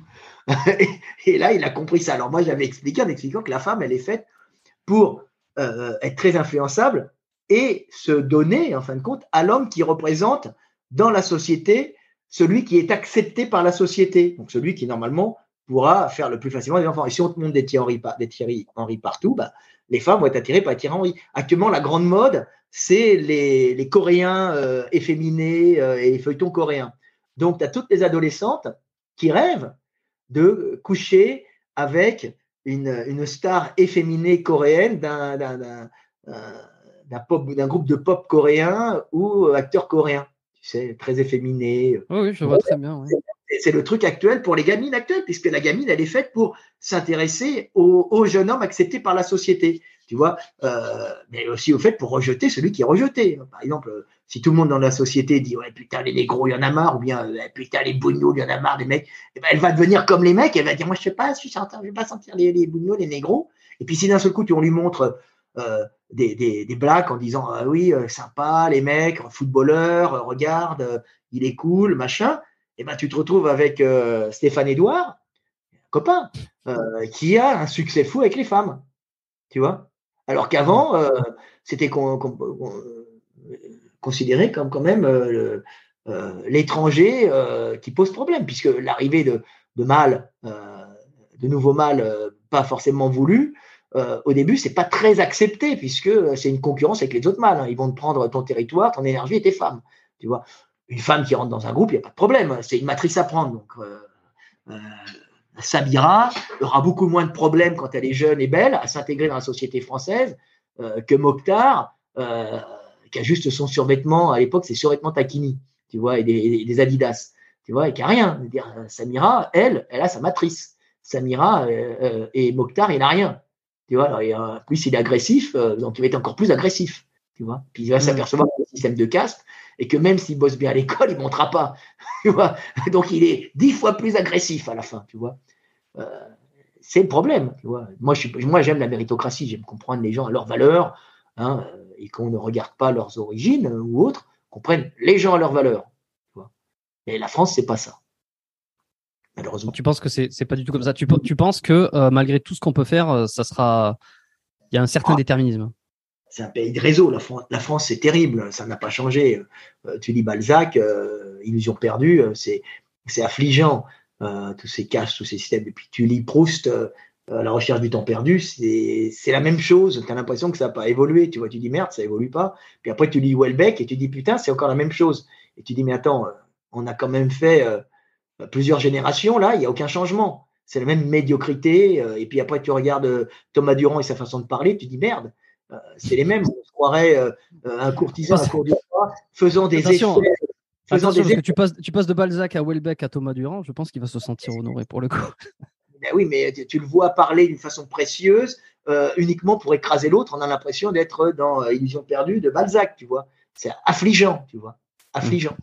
Je ne connais pas euh, Thomas Durand. hein. C'est à titre personnel, c'est pas, c'est, je, je n'ai rien, absolument rien contre lui parce que je, ne, je crois que je n'ai jamais même regardé de, de vidéos qu'il faisait sur la chaîne. Et tu devrais, parce qu'il blesse des gens en validant euh, euh, le dos rond, en disant que Jack and Fit a une meilleure méthode de recherche, donc euh, de l'avis. Et je ne dis pas que ce qu'il dit est vrai ou faux. Je dis que comme Jack and Fit a une meilleure méthode, je croirais plus ce que dit Jack and Fit, tu vois. Voilà. Hmm. Donc, euh, Hmm. Jack and Fit a une méthode pour te dire que soulever, euh, soulever euh, le soulevé de terre lourd de rond, c'est bon. Donc, euh, c'est bon, on peut y aller. Tu vois. Euh, ça, vient. euh, Attends, en- en- encore une autre parce qu'on va pas revenir sur ça. Moi, je, c'est, euh, un peu ce, ce débat ne m'intéresse, m'a intéressé, ne m'int- m'intéresse de moins en moins parce que bon, c'est bon, je sais à peu près où me placer. il t'intéresse pas, mais il y a des gens qui continuent à se blesser. Donc moi, c'est pour ça que ça m'énerve profondément. Je comprends, je comprends. Écriture, je vais rester juste 30 secondes sur les, sur les, sur la thématique. Quand t'es papa, tu changes. Tu quand t'es jeune, tu dis ouais, je m'en fous qu'ils se, qu'ils se blessent. Quand t'es papa, tu sais que ce sont des individus qui sont pas formés. Et tu sais que quand des autres, quand, quand, quand, quand des gens, euh, euh, comment dire, diffusent des choses dangereuses, T'imagines que ton fils peut l'avoir. Tu vois, et tu dis non, parce que c'est l'avenir qui peut l'avoir. Les gamins qui vont croire aux conneries euh, de ce mec-là peuvent être handicapés. Tu vois Et c'est gravissime. Je comprends, je comprends. Et alors, en tant que papa, qu'est-ce qui vaut mieux? Qu'est-ce que tu dis? Écriture inclusive ou pas écriture inclusive? Ben, Je m'en fous. je veux dire, euh, l'écriture a toujours évolué. Euh, c'est à la mode. Euh, je sais pas, je sais même pas à quoi ça correspond. C'est quoi Yel C'est ça? Oui, je crois. En fait, c'est tout mettre féminin, masculin dans, tout ce dont tu parles pour en fait inclure tout le monde. Enfin, inclure tout le monde. Finalement, inclure les hommes et inclure les femmes au même niveau et ne pas ne pas forcément dire. J'ai entendu récemment dans un podcast. J'écoute des, podcasts féministes pour me tenir un peu au courant de, de ce qui se dit. Euh, et en général, c'est bon. Des, fois, il y a du lourd. Des fois, il y a des réflexions qui font surgir sur notamment le, le, masculin remporte euh, l'emporte sur le féminin. Cette règle, euh, cette règle verbale de conjugaison qui, a, qui existe depuis des années, et des années. Et j'entendais que c'était quelque chose qui était psychologiquement d'entendre les petites filles qui entendaient à l'école le masculin l'emporte sur le féminin serait une forme de domination perpétrée, serait une forme de truc. Je ne, je ne sais pas quoi en penser, titre personnel. Moi, je vais être logique, en logique pure. et de soumission aussi c'est ridicule ça, mais en logique, alors oui, si les hommes, en, logique pure, je dirais que donner un sexe à un objet, un objet, c'est ridicule, voilà. Mais donner un sexe euh, à euh, un individu, je veux dire, elle, bah oui, c'est bon, juste, euh, ça facilite, hein, on sait tout de suite que c'est une femme, tu vois, elle, lui, une chienne, un chien, une cochonne un cochon ou un porc, je sais pas. Euh, comment on, appréciera les exemples. Une truie, euh, une truie, un porc. Euh, c'est normal parce que ça, ça facilite la, la compréhension. Mais bien sûr, une clé, une clé à molette et, une voiture. pourquoi la voiture est masculine ou féminine? Il y a des pays où ils n'ont pas. Hein. C'est neutre, hein, ces choses-là. Et, et c'est, en Hongrie, c'est neutre. Tu n'as pas, pas ça. Tu mmh. Mmh et, c'est beaucoup plus simple en vérité, ça n'enlève, et ça n'enlève rien, tu vois. Euh, pourquoi on dit, euh, je sais pas moi, une, euh, alors qu'est-ce qu'on peut dire, une bouteille et un verre, un verre, un verre, une bouteille, tu vois. Il y a pourquoi, c'est, c'est vrai que ce sont des, ça s'est fait comme ça, tout changer d'un coup, c'est très dur, mais c'est vrai que ça a un petit manque de logique, tu vois.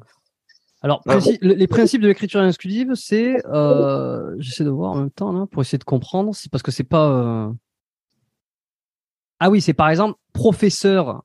Euh, ça serait pas que professeur. pour, les femmes, ça serait professeur avec un E, présidente, agente, écrivaine et écrivain, au lieu de écrivain pour l'ensemble des, hommes et des femmes. Je, pense que ça défend ces, propos-là. Franchement, objectivement, je trouve pas que c'est con. Tu vois, ça permet d'accélérer euh, par exemple, j'ai rencontré euh, un écrivain, euh, ça, accélère la compréhension. Alors moi, moi en tant que logique, hein, moi je m'en fous. Hein, la langue, la langue c'est quelque chose qui évolue avec le temps. Hein. mais effectivement, j'ai rencontré une écrivaine, ça va vite, quoi, tu vois. J'ai souvent l'impression, j'ai souvent l'impression que les, combats, certains combats féministes sont plus d'ordre du complexe d'infériorité que du vrai, que de quelque chose de vraiment construit. Ah, sur, sur, ça, euh, une écrivaine, c'est bien.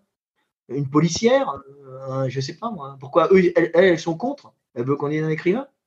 Non, non, justement, elles veulent qu'on dise écrivaine. Elles veulent, elles veulent, elles voudraient. Là, je dis pour la reconnaissance sociale rapide, c'est mieux. C'est-à-dire que ça accélère les reconnaissances et ça évite les problèmes.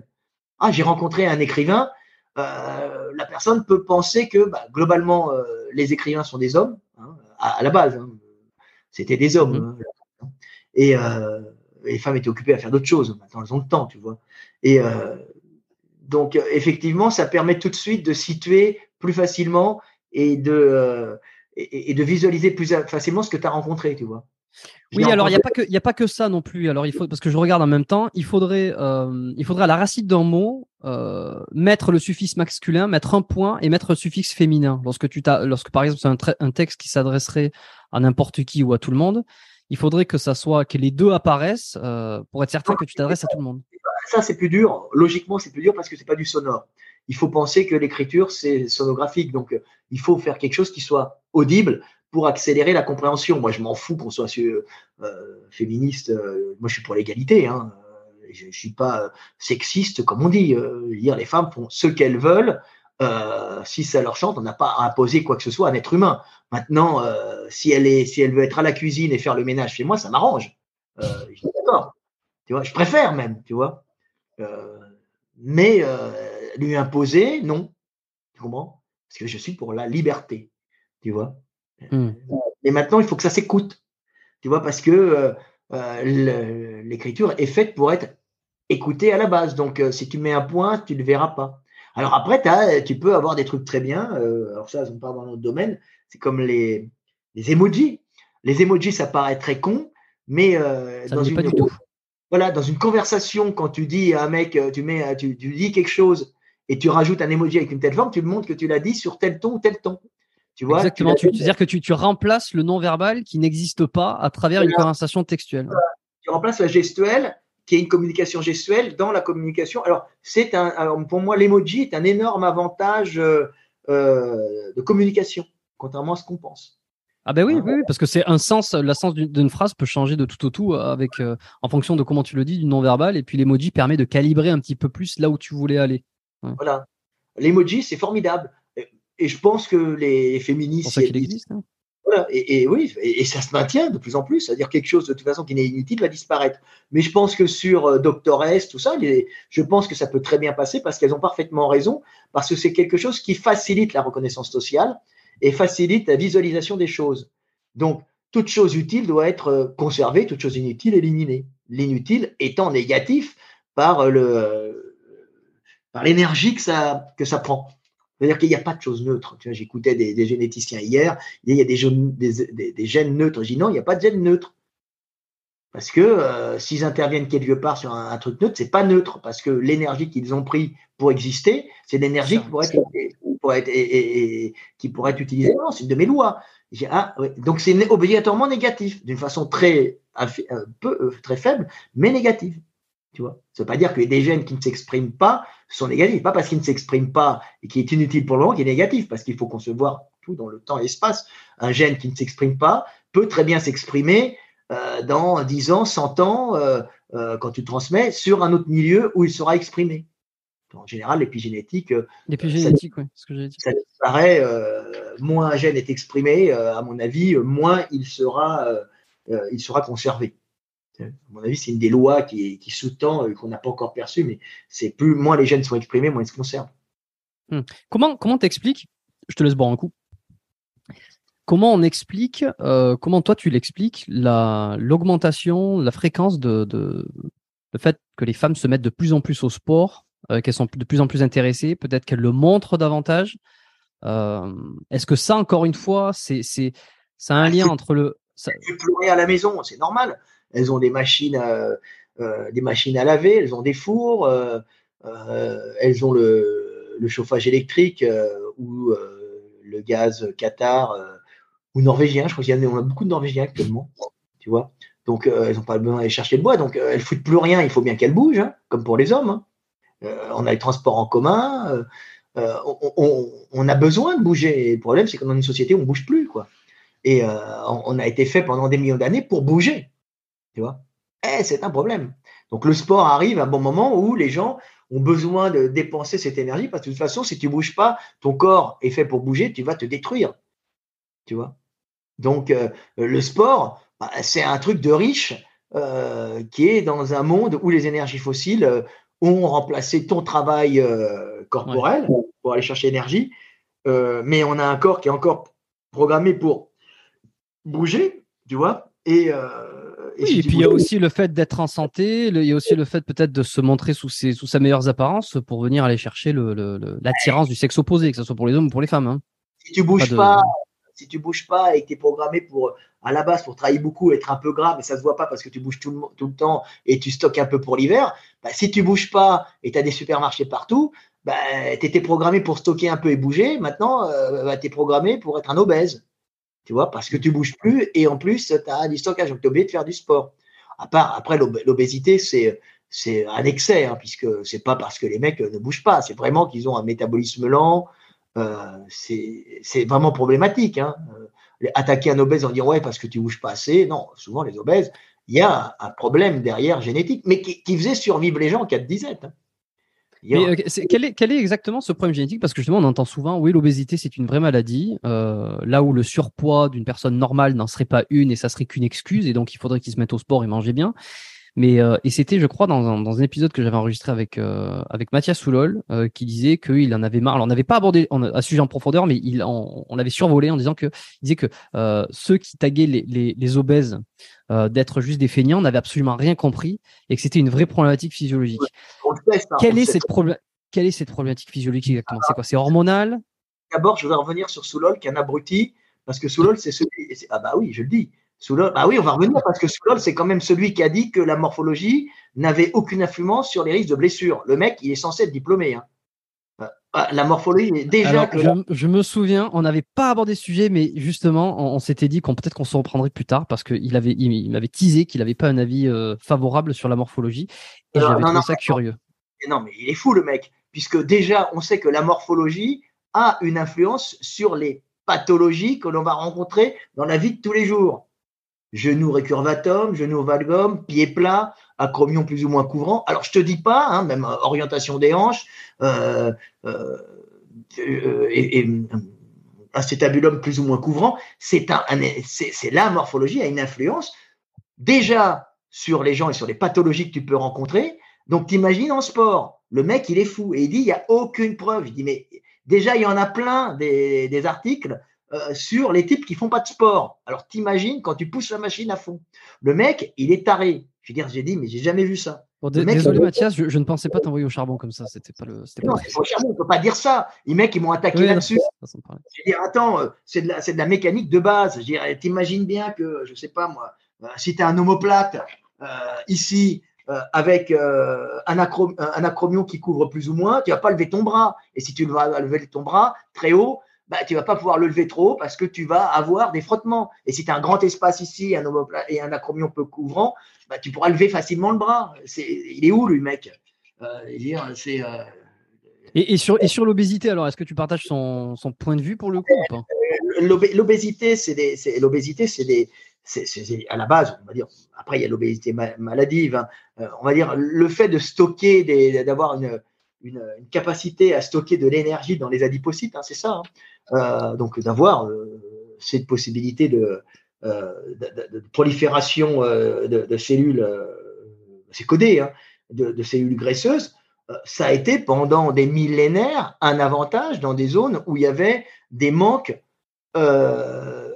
cycliques d'énergie, c'est-à-dire un, un néandertalien qui se retrouve en hiver avait intérêt d'avoir euh, du gras viscéral, hein, pour les hommes hein, particulièrement, et euh, du stockage externe de gras sur toute la sur, les fesses. Hein. On va pas le stocker euh, au pied, ça fait des laisses de cheville. Donc on stocke le gras où ça gêne pas pour le déplacement. Donc dans le ventre, près du centre de gravité, sur les fesses pour les nanas.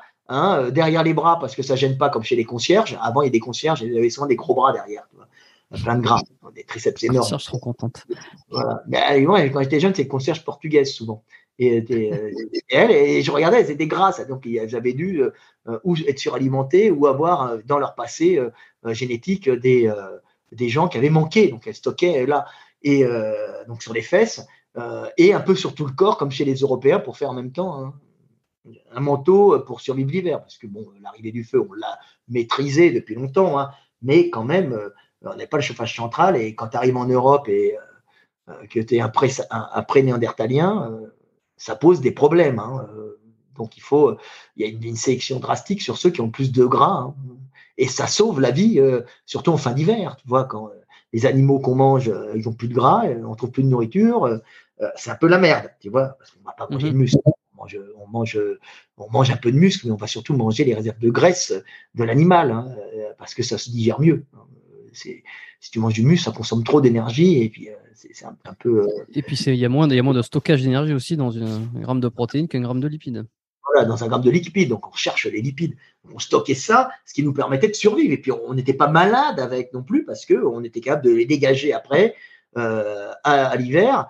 Et le problème, c'est que maintenant, alors dans nos sociétés, alors on a des, sociétés par exemple comme, comme la France, hein, dans certaines régions, c'est marrant d'étudier l'obésité, où, où les, les, gens sont un peu plus gras, pas très costauds, parce qu'il y a eu des famines successives, qui fait que dans les famines, ceux qui survivent, c'est ceux qui ont des qui sont pas très pas très balèzes, donc ça veut dire qui consomment pas beaucoup d'énergie et qui ont des réserves de graisse. Donc on se retrouve avec des tailles moyennes, un peu crassouillettes, qui tiennent le, qui tiennent qui survivent. Et puis les femmes, de toute façon, elles sont faites pour pas être trop musculaires, pas consommer d'énergie trop, pour en restituer aux enfants quand ils vont euh, croître, tu vois.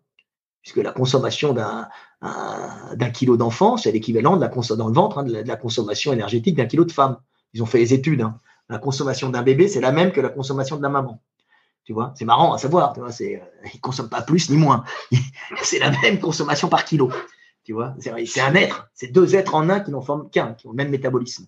Et, euh, et, euh, évidemment, euh, avoir du gras, c'est un énorme avantage pour survivre. Alors, un, pour les femmes, en cas de disette, pour faire survivre leurs petits, tu vois, quand même, hein, et aussi pour les hommes, pour pouvoir survivre, aller chercher l'énergie et passer l'hiver. Et pour, et passer l'hiver dans des milieux à calories cycliques. L'hiver, c'est un terrible stress euh, organique pour les animaux. Et puis quand tu es dans des zones à calories limitées comme le Maghreb, bah, tu sais que tu peux avoir des sécheresses et euh, tu vas avoir des femmes qui vont avoir euh, du gras localisé plutôt sur les fesses et les hanches. Tu vois pas sur tout le corps, hein, peu les seins, parce qu'il fait chaud. Donc tu monter en chaleur, ça va te tuer. Donc tu as tout le temps des stockages dans les zones. C'est simple. Hein, dans, les, dans, les, dans, les zones où tu as des où tu as eu des, des famines, tu as des, des sélections des individus stockant du gras tu vois, parce que ça leur a permis de, de, survivre.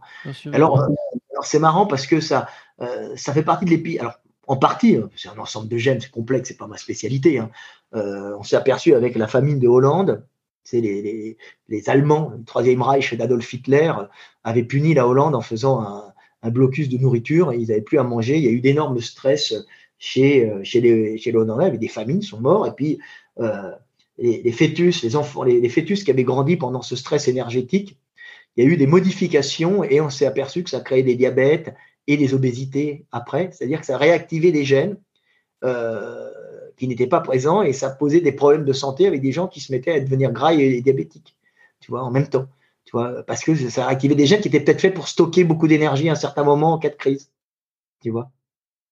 Et alors, bon, et alors juste pour, pour revenir sur, sur l'obésité, euh, l'obésité pure, euh, en, en, quoi est le problème de physiologie exactement? Est-ce que c'est hormonal? Est-ce que c'est génétique? Est-ce que c'est euh...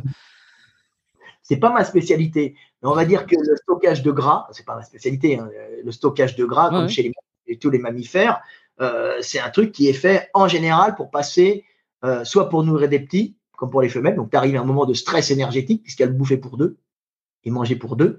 Euh, soit pour passer des stress énergétiques dus aux saisons où il y a euh, euh, des carences alimentaires, soit saison hyper sèche dans, dans les régions un, peu, un peu arides, soit hiver pour les Nordiques, les gens du Nord, où ils vont devoir stocker. Donc c'est un énorme avantage énergétique de stocker pour, à la bonne saison, pour restituer à la mauvaise. Donc on n'a pas de réfrigérateur, on a du stock. Donc ça, c'est bien. Le problème, c'est que maintenant, euh, on a des bons habits, on a le chauffage central et on a les supermarchés partout. Donc les gens, euh, ils dégraissent plus comme avant, tu vois? Donc ils, engraissent et progressivement ils finissent en bibendum, c'est complètement plein de gras et ça pose un problème. Mais ça, c'est des adaptations à la base génétiques euh, à nos à nos climats. Alors le gros problème qu'il y a, c'est qu'ils ont modifié aussi avec l'industrie agroalimentaire l'alimentation, des espèces qu'on appelle des calories vides, et pour vendre de plus en plus, comme on a une addiction au sucre ou au gras, ce qui est normal, hein, puisque le gras, c'est beaucoup de calories et il faut en prendre quand on en trouve, et ça se trouve pas autant que ça, hein, comme le sucre. Hein. Donc les calories, il faut tout le temps aller à chercher. Donc on est, on est fait pour se jeter sur la calorie. Alors que les Africains, plutôt sur le sucre, parce que les animaux ne fixent pas de gras, ou, euh, ou, un peu moins, on va dire. Ils n'ont pas, pas besoin d'être gras sur le, dessus du corps, ils en ont à l'intérieur. Euh, et euh, nous, les Européens, euh, on va être plus attirés par le, le, gras, le gras animal, celui qu'on trouve encore un peu en hiver, tout ça, et, qui nous faisait, et qui nous faisait survivre.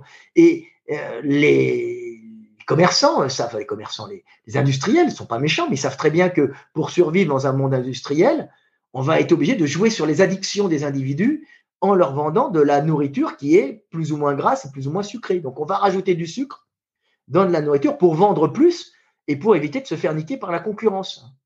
Et on va créer des générations de mecs addicts au sucre et au gras, qui vont ne plus pouvoir s'arrêter et qui vont devenir des obèses maladifs. Et en plus, comme on a une, comme on a une programmation des fois à être un peu plus gras pour passer l'hiver, parce qu'on avait, sur, euh, il y a encore 200 ans ou 150 ans, euh, c'était pas évident de passer l'hiver. Hein.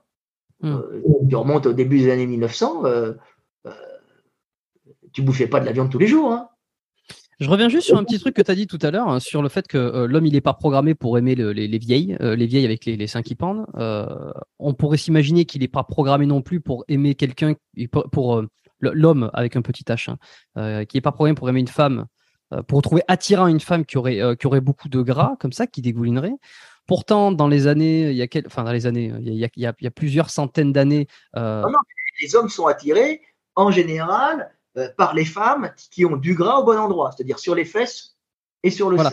Mais par exemple, par exemple, dans le, je sais pas moi, au temps de Louis, je ne sais pas combien, sur les tableaux, on voyait que les femmes les plus attirantes étaient celles qui étaient quand même très très grasses, comparativement à aujourd'hui, qui ne correspondent plus aux standards d'attirance ça veut oui, mais c'est parce que euh, avant, euh, les femmes grasses, c'est celles qui faisaient des beaux enfants, puisqu'elles pouvaient passer l'hiver et pas de réfrigérateur, donc tu étais attiré par la bonne grosse avec ses gros seins, avec du gras un peu partout, ce qui prouvait qu'elle arrivait à aller chercher à manger, qu'elle stockait et qu'elle pouvait faire des beaux enfants en restituant cette énergie euh, qui est stockée en elle pour la croissance des petits et même pour un mhm. peu l'allaitement aussi. Hein. maintenant, tu n'as plus besoin de ça puisque tu as une alimentation permanente. Et maintenant, les femmes qui sont grasses, ont souvent des problèmes maladie, euh, euh, ça grossit tout le temps. C'est plus un avantage euh, biologique, génétique, évolutionniste. Ce qui te tue te renforce. ce qui te tue, ce qui te faisait survivre te tue maintenant. Mais ça. Mais est-ce qu'on peut s'imaginer, par exemple, qu'en mettant de plus en plus d'images, pour revenir sur l'idée du body positive, parce que je, je, veux vraiment comprendre la pensée là-dessus, de plus en plus d'images, est-ce que tu penses qu'on va pouvoir transformer le désir d'attractivité euh, d'un corps hyper svelte, euh, hyper caricatural, à force de faire une propagande d'idées de body est-ce qu'on va transformer l'attirance que les hommes vont avoir des femmes? Ça joue toujours, hein. mais il reste quand même une base, une base génétique en nous. Je veux dire, tu vas jamais être attiré par une nana qui n'a pas la taille marquée, tu vois. Parce que euh, si tu es attiré par une nana qui n'a pas la taille marquée, c'est-à-dire qu'elle a un problème hormonal. Tu vois, si tu vas pas être attiré par une nana qui n'a pas de lèvres. Tu vois, comme ça, ça veut dire qu'elle a un taux d'estrogène, en général bas, puisque ce sont les jeunes filles pleines d'estrogène qui vont avoir les muqueuses gonflées. Tu vois, donc c'est pour mhm. ça que les femmes en vieillissant, elles, ont, elles se mettent du rouge à lèvres et ça devient, tu vois, pour, pour donner l'impression qu'elles sont encore désirables, qu'elles sont jeunes. C'est programmation. On essaye de montrer qu'on est désirable. Parce que les femmes survivaient par leur beauté hein, avant. C'était. est-ce qu'il faudrait continuer à montrer tous ces corps-là, euh, même les plus avec les plus de défauts, pour rassurer le plus de monde? Bah, le, but. Euh, si tu as de plus en plus de gros, si tu montes des gros, c'est bien, tu vas pouvoir leur vendre des habits, puisqu'elles vont dire Ah, c'est des habits aussi pour moi. Tu vois, c'est comme je vois, ils font des Barbies handicapées maintenant. Alors c'est bien parce qu'il y a des petites filles handicapées qui veulent avoir une Barbie qui leur ressemble. C'est pas grave, hein, euh, c'est bien. Et puis, euh, comme c'est dans l'air du temps, c'est à la mode, ben, les gens sont influençables. On va faire des, des Barbies homosexuelles ou des Barbies à cheveux verts, lesbiennes. Tu vois, on en fait, j'en ai vu. Hein. Mmh euh, c'est une question de. c'est une question commerciale en vérité. On vend ce qui se vend. C'est tout. Donc, euh, euh, si tu as beaucoup d'obèses, bah, euh, tu vas vendre des fois, tu, vas faire, apparaître des obèses, c'est une clientèle. Donc, il ne faut pas qu'elle se sente rejetée. Puisque a, avant, quand il y avait un obèse, bah, c'était pas intéressant de mettre un obèse parce qu'on aurait dit c'est moche. Maintenant que c'est un pouvoir d'achat, tu vas mettre un obèse dans, ta collection, puisqu'il y a beaucoup de gens qui sont obèses à cause de la bouffe industrielle hein, et, mmh donc d'activité due aux énergies fossiles et, et et à la modernisation. Euh, donc, bah oui, bah, si ça se vend, tu le mets. Tu sais, c'est les commerçants, ils ne font, euh, tu ne vois ça, tu vois ça apparaître que si ça se vend. Si ça se vend pas, tu le verras disparaître. Les gun deals parlent comme ça. C'est une question de, euh, de commerce. Sélection naturelle, comme tout. Ou c'est une sélection naturelle commerciale. tu vois, actuellement, tu as même des films, tu as beaucoup de films où on voit, des, alors, par exemple sur Netflix, maintenant, tu as des, films où on voit, je sais pas, la, vie de la reine d'Angleterre et on voit les nobles, ils sont noirs. Alors, euh, tu peux être choqué parce que c'est pas l'histoire, mais qu'est-ce que c'est que ça? Ils nous mettent des noirs partout. Oui, mais bon, euh, le noir, euh, il fait partie de la société. il y en a beaucoup en Angleterre, il y en a beaucoup partout, et c'est des acheteurs de Netflix. C'est un pouvoir d'achat potentiel, donc tu vas mettre des noirs. Oui, mais c'est pas histoire, on s'en fout. Ça vend. L'histoire est là, les acteurs sont bien. D'ailleurs, l'acteur, il est, il, est, un peu métis, il est beau, il est beau mec, c'est un beau garçon. Euh, bon, bah, on met des noirs, ouais, c'est pas, ça, ça fait pas réaliste. C'est pas, pas, grave donc si Tintin devient une femme, euh, parce qu'il y a de plus en plus de femmes qui regardent Netflix. Par. Eh, le but c'est de vendre. Hein. Euh, le but c'est pas d'être réaliste. Hein. Le but c'est de vendre. Je prends cet exemple que j'aurais pu prendre en d'autres. Hein. C'était pour, euh, eh, aller vers, vers, cette. Kirikou blond aux yeux bleus, c'est ça Parce qu'il y avait Kirikou. Tu connais Kirikou? Oui, C'est bien Kirikou, mais blond aux yeux bleus. Ben oui, mais le problème, c'est que ça ne vendra pas parce que le but, c'est euh, euh, d'attirer euh, et de vendre aux nouveaux, aux nouveaux acheteurs. Aux acheteurs. Et alors, qu'est-ce que tu penses, qu'est-ce que tu penses de l'inégalité salariale? Quand j'ai les nationalistes qui gueulent en disant Ouais, il y a des noirs partout, ils en mettent même à la reine d'Angleterre ou ailleurs bientôt. Je leur dis Mais écoute, c'est un pouvoir d'achat, ils en ont rien à foutre de toi. Eux, ce qu'ils veulent, c'est leur vendre des trucs ils te mettent des noirs, pas parce qu'ils sont contre les blancs, ils te mettent des noirs parce qu'ils veulent que les noirs achètent. faut penser le commerce comme un truc euh, énergétique. C'est horrible, mais c'est comme ça. Tu vois? Et l'inégalité salariale Il n'y en, a pas. il n'y en a pas. Il n'y en a, pas. Il n'y a pas d'égalité. Mais non, il y a des lois. Tu n'as pas le droit de payer plus une femme qu'un homme. Par contre, euh, effectivement, il y a des choses qui sont un peu choquantes. Euh, c'est quand ils embauchent dans certains boulots euh, des femmes. Moi, j'ai vu des chefs d'entreprise dire j'embauche pas de femmes. Je dis mais pourquoi? Euh, Parce que ça tombe enceinte et euh, ça part de son poste et ça pose des problèmes. Je lui dis mais je dis mais c'est l'humanité. c'est normal ça tombe enceinte.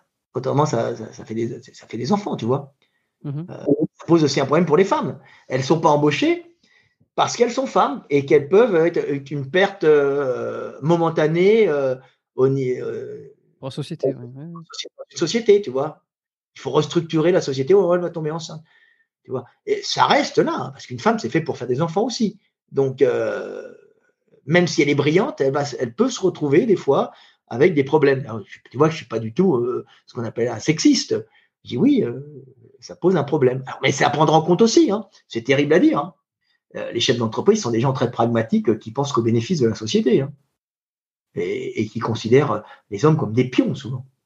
Hmm. Bon, maintenant, maintenant qu'on a fait un peu, qu'on a dit tout ça, qu'on a fait un peu le tour, qu'on a compris comment ça fonctionnait, surtout aujourd'hui, c'est un peu compliqué des fois d'arriver à faire la part des choses. Comment on... C'est quoi l'issue? Comment on devrait se comporter? Est-ce qu'il faudrait aller faire du sport? Est-ce qu'il faudrait faire manger attention à ce qu'on mange? Est-ce qu'il faudrait s'améliorer dans tous les domaines? Est-ce que c'est une question un peu compliquée, hein, mais et Dieu reconnaîtra les siens. Est-ce qu'on doit, accepter qui on est ou alors on doit lutter pour devenir autre chose? À quel moment on doit arrêter de lutter? À quel moment on doit continuer à lutter? Euh, Accepter qui on est. Euh, si on dit, euh, ben, aujourd'hui, tu es un esclave, tu vas vivre toute ta vie dans un HLM avec une aide sociale et tu ne seras rien d'autre, ça pose un problème quand même.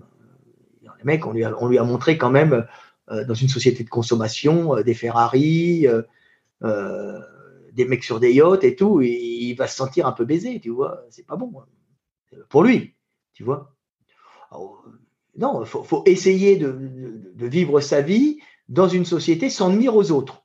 Donc, essayer d'être utile. Moi, je dis tout le temps, faut essayer d'avoir un travail utile au groupe, tu vois, qui te permette de vivre correctement pour avoir une femme et des enfants ou un homme et des enfants.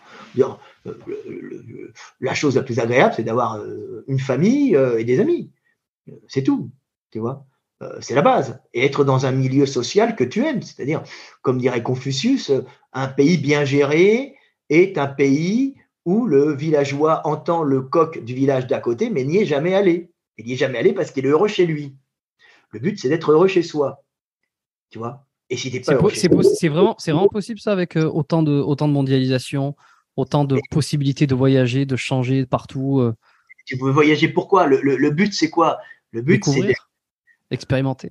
Mais non, ça, c'est ce qu'on t'a fait croire. Le but, c'est pas la découverte et l'expérimentation. Le but, c'est d'essayer de vivre une vie agréable qui est pour pouvoir avoir des relations avec les autres. Tu sais, le monde, les, hommes sont quasiment pareils partout. Hein. c'est les mêmes relations, c'est les mêmes problèmes, c'est les mêmes jalousies, plus ou moins bien sûr. Les systèmes varient un peu, mais le but de tous les hommes, en vérité, c'est de vivre heureux dans, leur, structure. Hein. C'est tout. Hein. Hmm. Donc, le but, c'est de donner, de la, donner aux, gens euh, des bonnes valeurs, c'est-à-dire la valeur, c'est euh, le travail, la famille, euh, la patrie, le village. Tu vois, c'est une blague. Hein. Non, mais c'est la réalité en vérité. Hein. Mais pas, pas, il faut pas écraser les autres. Faut pas, il n'y a pas de supérieur d'inférieur. Tu vois, c'est aimer son pays, aimer le monde, aimer son village, aimer une femme ou un homme, aimer ses enfants, aimer ses voisins, essayer de vivre en harmonie. C'est tout, c'est des trucs très très simples. Tu, hein. tu, tu, penses pas que, que, que pour progresser, pour réussir, le terme de réussir, donc c'est peut-être s'émanciper d'une certaine forme d'esclavagisme, se gagner, gagner en finance, gagner en, en, pouvoir, tout ça. Tu ne penses pas qu'à un moment donné, euh, parce que tu dis ne pas écraser les autres, mais à quel moment, euh, si on est dans une jungle, que, que la nature prend ses droits, tu es obligé, tu l'as dit, quand il y en a qui montent, il y en a qui descendent. Non, mais tu es dans une société, euh, dans une société humaine, tu es obligé d'avoir de la concurrence entre individus. C'est normal, c'est de l'émulation euh, pour produire des choses qui sont euh, de meilleure qualité pour les gens. Donc, tu vas essayer de te forcer à produire quelque chose de meilleure qualité pour essayer de, ça c'est très européen, de distinguer des autres pour monter socialement par l'apport que tu as apporté aux autres. Ça, c'est une vision européenne qui se passe dans un monde européen. Dans un monde asiatique, ça n'a rien à voir. Ce sont des structures euh, sociales qui sont communautaristes. Donc, euh, la cervelle d'un asiatique n'est pas la même, puisque l'asiatique, il fait passer le groupe avant, euh, l'individu. Donc, pour un asiatique, l'important, c'est de s'intégrer du mieux possible dans sa communauté, puisque c'est sa communauté qui le fait vivre et il n'y a pas de concurrence réelle au sein de la communauté. Les meilleurs sont pris hein, pour faire une méritocratie, mais on appartient à la communauté. Il n'y a pas, euh, c'est pas, si tu produis le meilleur, la meilleure, par exemple en Chine, tu vas produire le, alors maintenant ils déposent des brevets, mais à un moment tu inventes et tu découvres quelque chose, bah, tout le monde va te prendre l'idée et on va la donner à tout le monde. Parce que ça s'appelle un communautarisme asiatique tu vois. Donc tout le monde, alors ça limite drastiquement l'innovation, c'est-à-dire qu'ils découvrent, ils diffusent, tu vois. Mais par contre, euh, ça permet dans cet égalitarisme de euh, nourrir mieux euh, la communauté dans son ensemble et pas un individu au, détriment d'un autre. Mais c'est extrêmement réglé, hein, et les individus réfractaires qui font chier, on les élimine tout de suite. Et par exemple, les mecs qui sont bons, ben, on les envoie dans des écoles de formation où ils pourront euh, avoir des postes pour euh, aller gérer, euh, pour être membre du parti ou, ou à l'époque c'était mandarin et revenir aider après la communauté qui les a formés. Il y a, il y a une appartenance au groupe avant l'individualité tu vois. Et, c'est pour ça qu'ils ne savent pas ce que c'est copier, par exemple, pour euh, copier. il a copié, le mec il comprend pas, il dit bah non, c'était là, euh, il l'a découvert, ça nous appartient. Euh, l'idée appartient à tout le monde. oui, parce qu'il n'y a pas de, il n'y a pas d'appropriation de l'idée puisque la communauté est là pour t'aider. En Europe, si tu découvres un truc, ça t'appartient. Tu comprends? Ils vont protéger l'idée la propriété, euh, parce que euh, l'individu euh, est plus important. Il y a une passe avant tout, il y a une lutte entre les individus et, celui qui découvre à ce moment-là pourra vendre son, son invention à tout le monde, mais la vendre pour le faire survivre, tu vois, parce que autrement il meurt. Tu vois, alors que dans le groupe, même le, pauvre, il est aidé. Euh, il n'y a pas que ça, mais en Chine, c'est très communautaire. Et, ça vient de la culture du blé, euh, et euh, en Europe du blé et du riz en, Asie, c'est-à-dire qu'au riz, avec la culture du riz, ça forme le communautarisme, puisque tu es obligé de base, avant d'utiliser ta parcelle, de, de créer des canaux d'irrigation et de les entretenir en groupe. Donc tu sais que tu dépends des autres. Tu vois Donc tout appartient à la communauté et après tu utilises ta propre parcelle. Tu vois Donc, tu formes, tu, es le rouage d'un organisme. En Europe, c'est différent, c'est celui qui dans le blé euh, fait le mieux fructifier son champ, qui va pouvoir le mieux produire, le mieux vendre, s'étendre, racheter des terres et devenir le, le marché. Et dominer le marché. Et pareil pour les, pour les inventions. Donc, on va protéger. Amazon, et puis toutes les, toutes les marques. Hein. On va être obligé de protéger l'inventeur euh, pour pas qu'il se, va, qu'il se fasse voler et prendre ses idées, parce que s'il n'y a plus d'inventeurs, il n'y a plus de, de, survie de la société, et il n'y a plus d'innovation permettant au groupe d'être fonctionnel et puissant. Donc on protège l'inventeur par des brevets, par tout ça, pour le protéger, parce que l'invention est fondamentale à la survie du groupe, mais il y a une lutte terrible entre les individus. Alors que en, en, Asie, euh, en Chine, c'est un peu différent. Alors maintenant, tu Est-ce que tu penses qu'il faudrait euh, changer de système, euh, notamment le système capitaliste, qui vise à la croissance, à l'hypercroissance tout le temps, pour enrayer les problèmes écologiques? Je ne sais pas si tu connais Jean Covici, je pense que tu connais. Mais Jean Covici, maintenant, il est vendu au, au, lobby nucléaire. C'est-à-dire qu'avant, il expliquait tout très bien, on allait partir, et que tout, il expliquait tout sur le domaine énergétique, puisque c'était un, mec exceptionnel qui était très fort pour expliquer euh, comment, euh, comment le monde fonctionnait et que tout n'était que relation énergétique. Maintenant, il est vendu euh, au lobby nucléaire qui veut vendre du nucléaire et, faire du nucléaire, puisque c'est une espèce de concurrence. Hein, française, on était le nucléaire. Hein on est un peu écrabouillé. Mais toi, à titre, à titre personnel, c'est sur, le, sur, la croissance, euh, sur le, système capitaliste qui vise à l'hypercroissance et qui vise à dégrader et la planète en gros et aller vers, vers les, la perte de, les problèmes écologiques. Le problème, c'est le, le, problème, c'est euh, on s'éloigne un petit peu des sujets de base, mais enfin, je pense que ça intéressera plus d'un. Le, problème, c'est l'hyperconsommation. Euh, et on voit qu'ils sont en train d'essayer de limiter cette hyperconsommation euh, actuelle qui est la cause de nos guerres et qui, est, vraiment un énorme problème. C'est cette course à la consommation des Européens. Tu vois, et, mmh. les gens veulent consommer toujours plus et sociétés qui ne vivent qu'en vendant, toujours plus, autrement elles meurent et elles sont absorbées économiquement. Donc, ça peut être sauvé par des systèmes euh, de gestion euh, informatique pour gérer les flux déjà, hein, des ententes générales.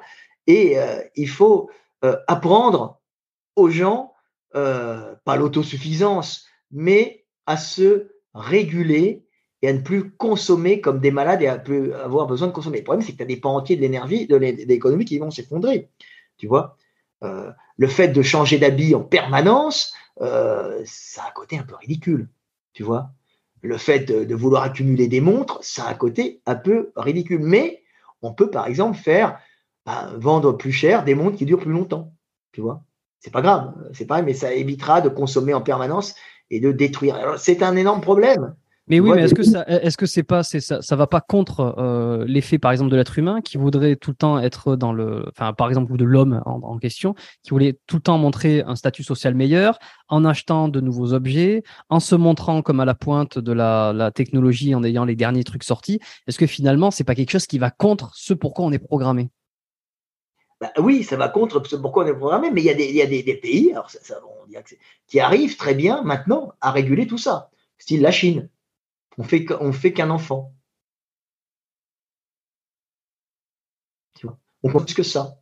On a ci, on a ça. Alors les Européens, ils t'ont mis un coup, d'arrêt avec le Covid, hein, disant vous restez chez vous maintenant et euh, vous regardez Netflix, hein, et puis euh, vous avez Internet, parce qu'on était en, vérité, on était engagé dans un système d'auto, euh, d'hyperconsommation qu'on ne pouvait plus réguler.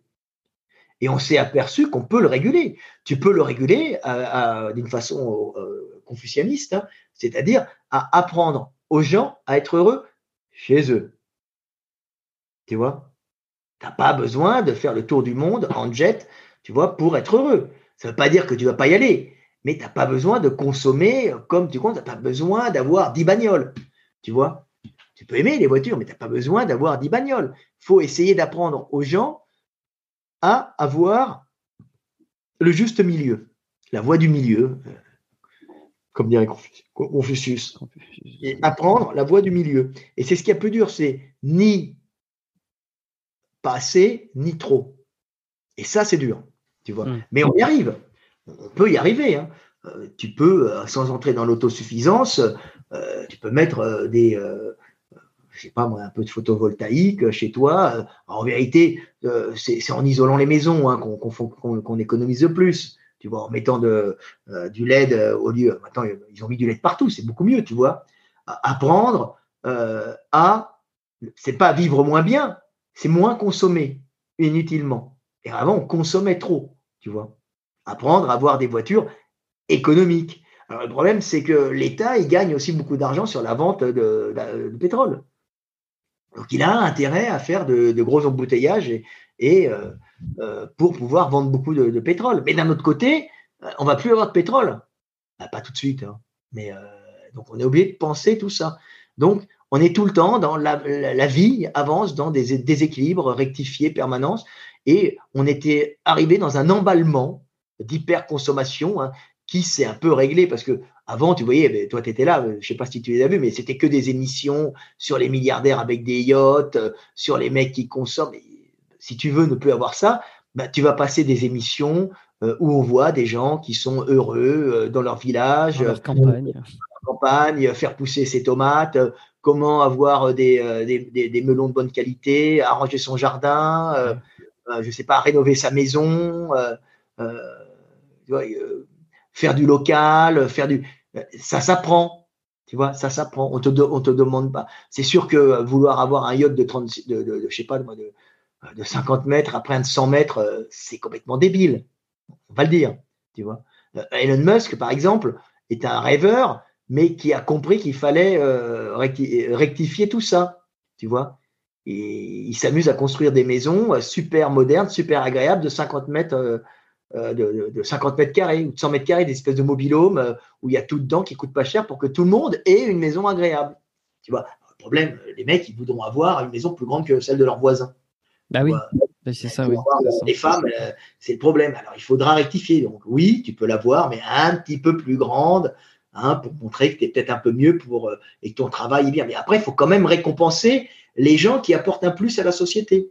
Parce que si tu récompenses pas les gens qui apportent un plus à la société, tu vas pas avoir d'innovation technologique permettant des avancées technologiques facilitant la vie des hommes. Donc c'est toujours un équilibre à faire et c'est pas évident. On peut pas calculer comme ça. Ça peut se régler, ça peut se voir, mais c'est toujours un travail de tous les jours comme la musculation. Hein, tu vois, et c'est vraiment pas évident et nos politiques ont du mal à gérer tout ça. A pas un seul politique qui arrive à gérer tout ça. C'est des rectifications euh, euh, au jour le jour et puis parfois des projets sur 20 euh, ans, 30 ans, comme les Chinois peuvent le faire. Mais attention, tu n'es pas un Chinois, toi. Puis les Chinois, ils connaissent leurs limites. Ils savent qu'ils ont une, capacité d'innovation qui est nulle quasiment. Par, contre, ils ont une capacité d'optimisation de, des découvertes des Allemands, des Américains et des autres qui est forte. Tu vois? Ils peuvent prendre une découverte et la diffuser partout et l'utiliser. C'est le coup des séquenceurs. Hein. Euh, les, mecs découvrent les séquenceurs, les Allemands mettent 50 mecs sur des séquenceurs, euh, les Chinois arrivent euh, et puis ils te mettent 1000 mecs sur des séquenceurs. ça va plus vite pour faire un décryptage de, un décryptage de génome, génome de virus ou autre. Et par analogie, en comparant les maladies et les gènes, ils arrivent à faire euh, des bases de données monstrueuses permettant de voir quel gène, soit une, euh, quel gène est en corrélation avec telle maladie ou telle malformation ou telle forme de visage. Ça, c'est les Chinois, mais c'est pas eux qui ont inventé. Par contre, ils sont capables de mettre en application euh, des découvertes. Et ils le savent très bien. Ils, le savent. C'est formidable. on, est quand même un monde euh, qui a des, énormes avantages, euh, qui a, d'énormes avancées, surtout au niveau de la génétique et de ce que ça va apporter. Tu vois, on va arriver euh, plus tard, on, arrive même à voir l'âge de la personne qui, a, perdu son patrimoine génétique, qui a déposé un cheveu ou un morceau de peau. Tu vois. on va arriver à voir même la forme du visage à peu près à peu près, puisque euh, c'est codé. Donc les mecs vont arriver à un certain niveau où en, trouvant tes poils de cul, ils vont arriver à voir si t'es brun, si tu as la forme de ton visage et te faire un portrait robot.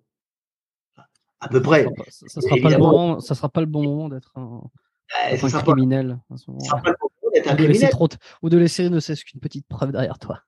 Voilà, ça, va être gênant si tu es un criminel. Si tu rien à te reprocher, ça, c'est pas grave, tu vois. Mm, mm, euh. Est-ce que tu as un bouquin euh, que tu as lu cette année, que tu as lu dans les derniers mois, là, que tu as envie de me recommander aujourd'hui? Euh, Moi, je regarde beaucoup d'émissions scientifiques sur, sur Internet.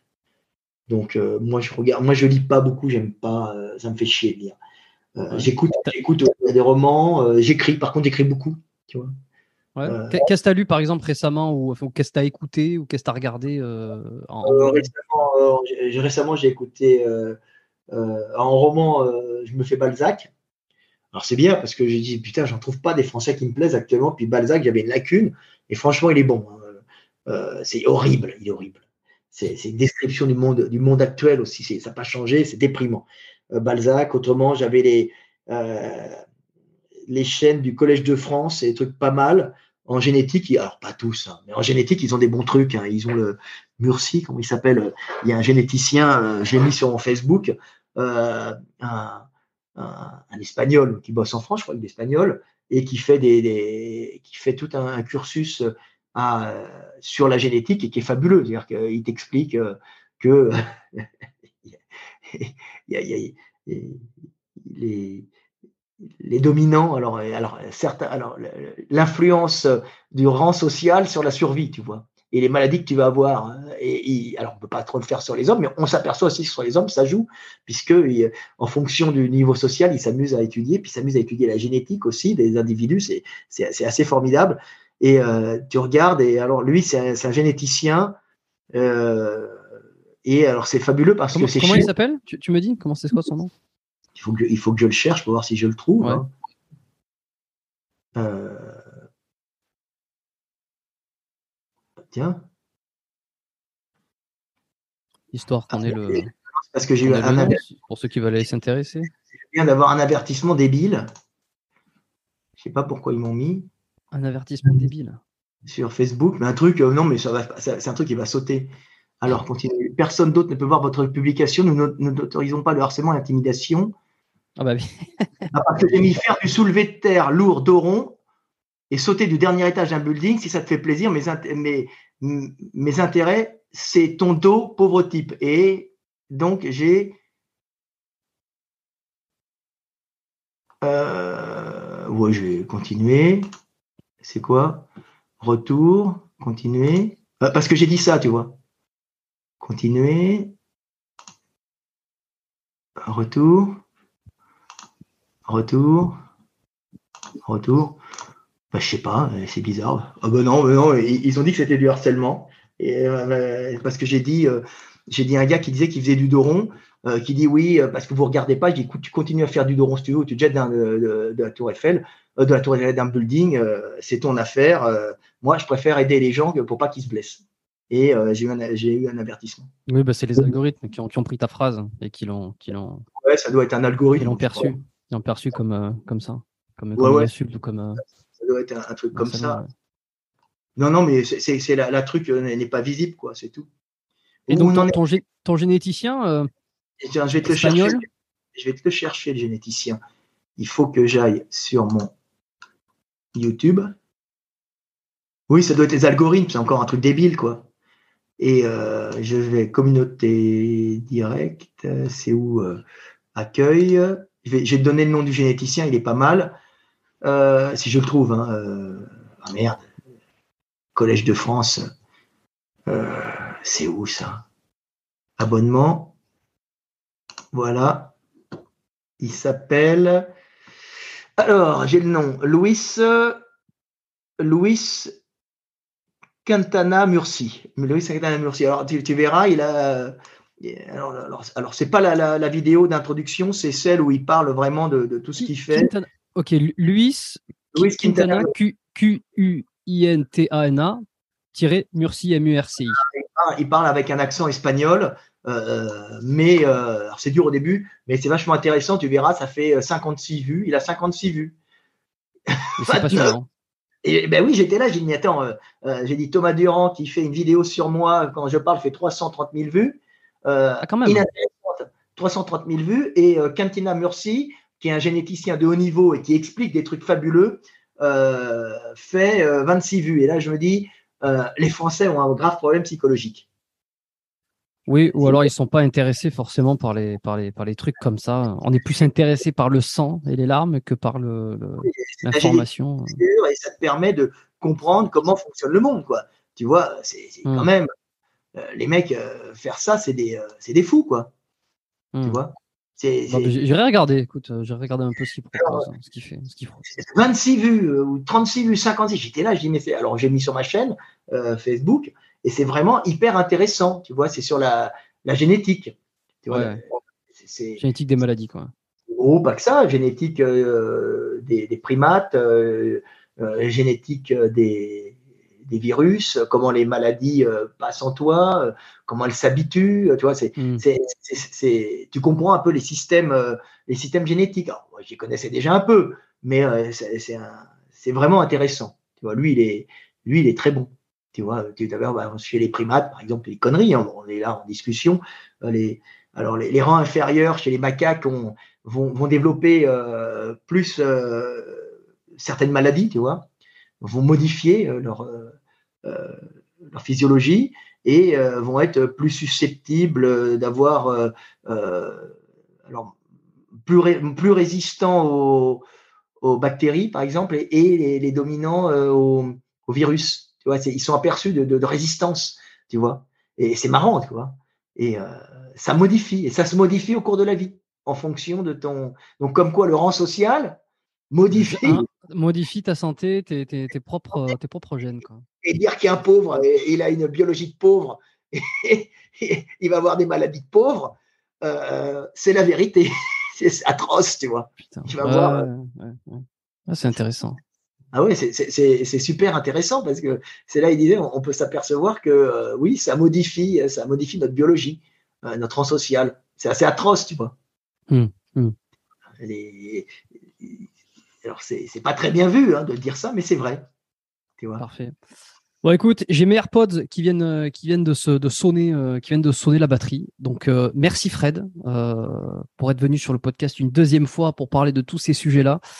Si, si, si vous avez appris qu'une seule chose ou qu'il y a n'importe quel sujet qui vous a plus ou moins intéressé, eh ben, je vous recommande tous de, de mettre une petite note à ce podcast biomécanique, un petit 5 étoiles sur la plateforme sur laquelle vous écoutez je parle de tout. Hein. Après, il y a des gens, ça les intéresse ou ça ne l'intéresse pas. Hein.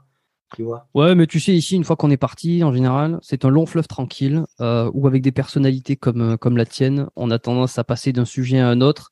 Euh, parfois avec des ventres mous, avec des choses qui nous intéressent un peu moins, mais on est toujours rattrapé par quelque chose. Et, et tu vois, j'ai passé, j'ai passé ces presque trois heures, je pense.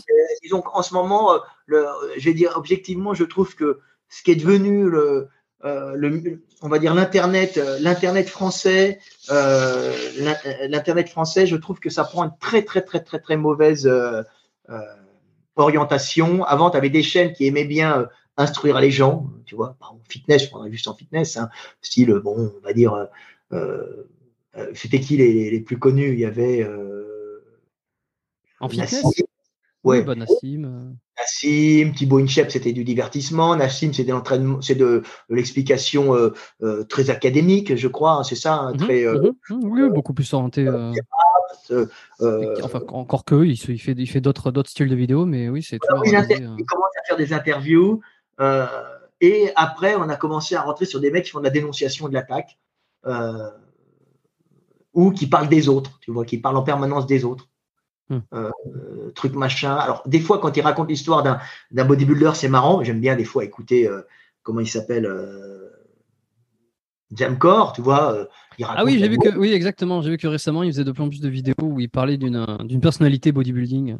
Ouais, parce que c'est son monde, il aime bien, tu vois. Jamcore, il faisait Ball j'avais écouté, c'était marrant. J'aime bien les interviews de Rob, tu vois, c'est marrant. Alors, c'est tout le temps un peu, bon, c'est pas commercial, c'est euh, euh, oui un peu commercial, mais tout le temps sympa. C'est-à-dire qu'il est jamais méchant avec les gens, tu vois. Et euh, il parle de plein de trucs.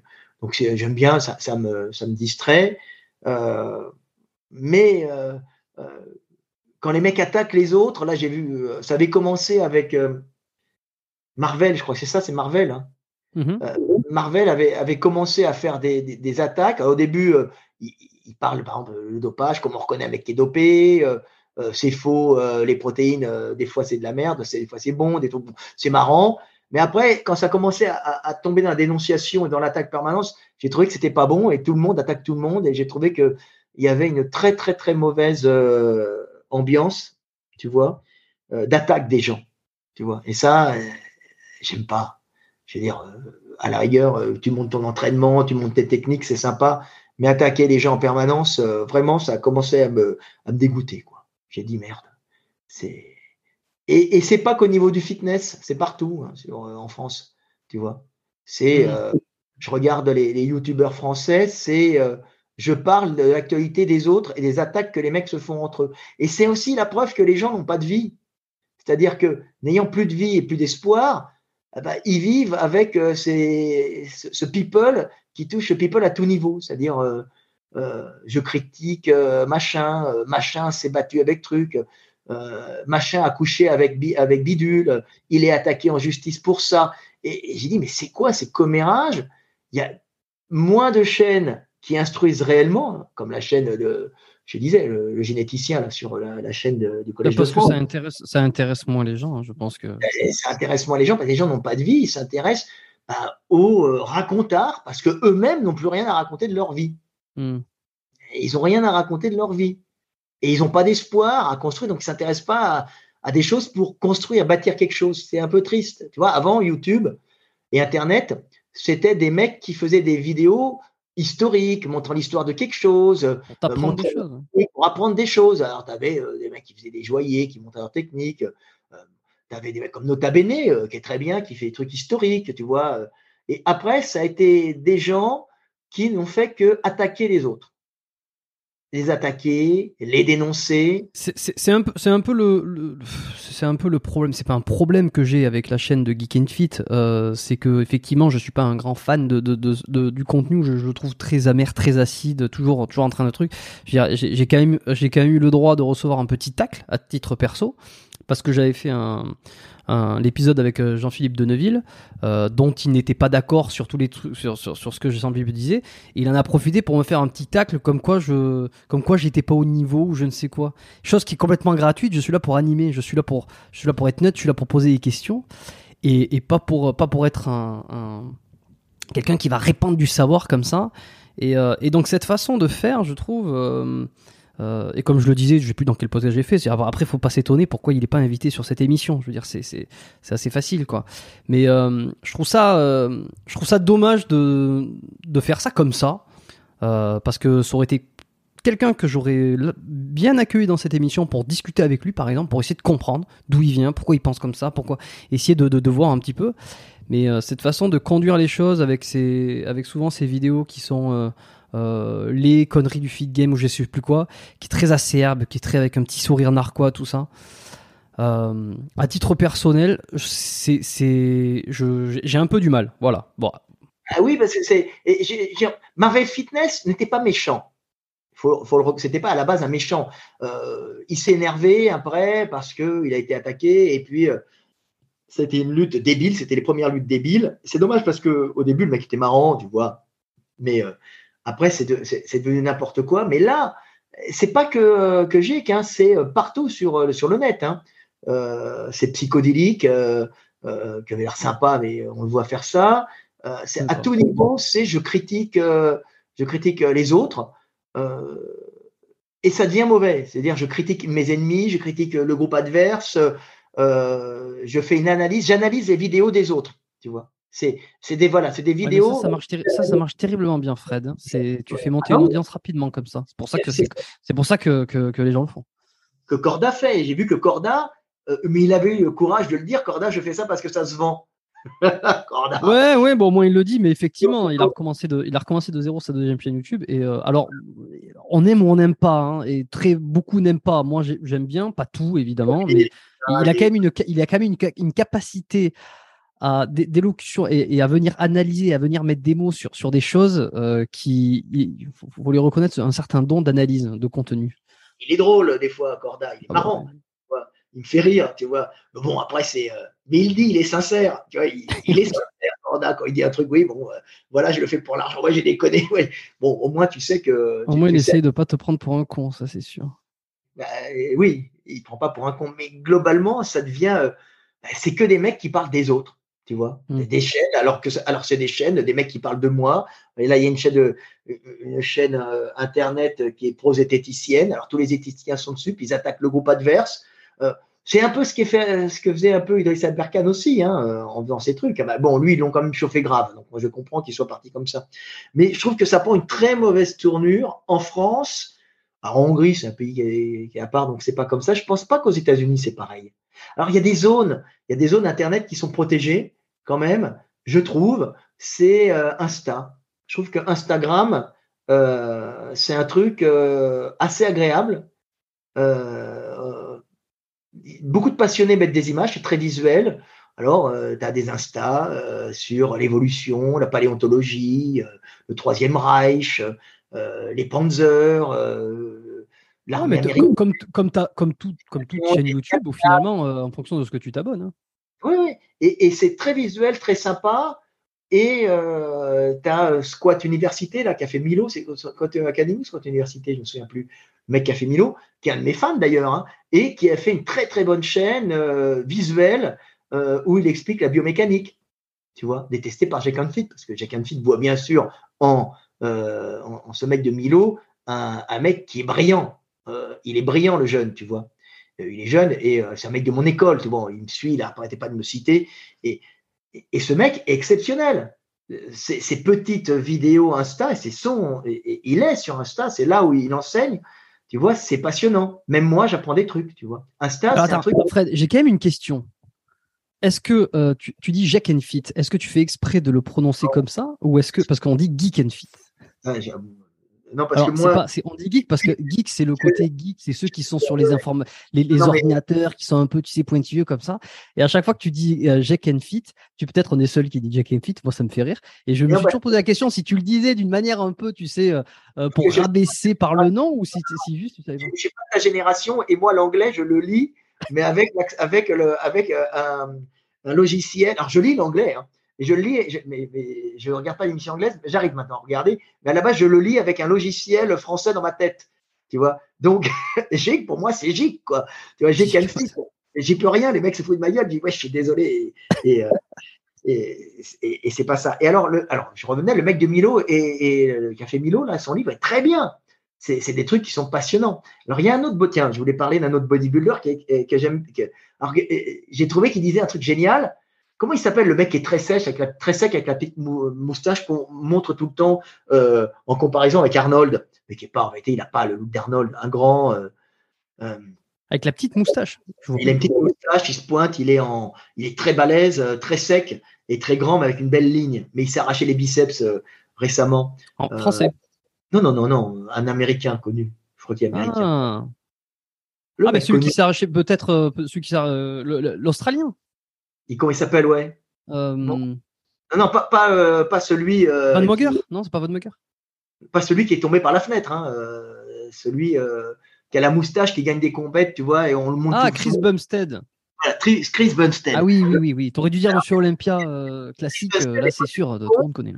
Il a expliqué, alors ça c'est le truc que j'ai trouvé plus sympa, c'est il a expliqué comment faire des squats, jambes écartées ou jambes serrées, en fonction de ta mobilité de hanche. Alors il l'a pas expliqué jusqu'au bout, mais c'était super intéressant parce que je dis merde, j'ai oublié de le dire parce que moi je l'explique, mais je monte pas le petit mouvement qui monte.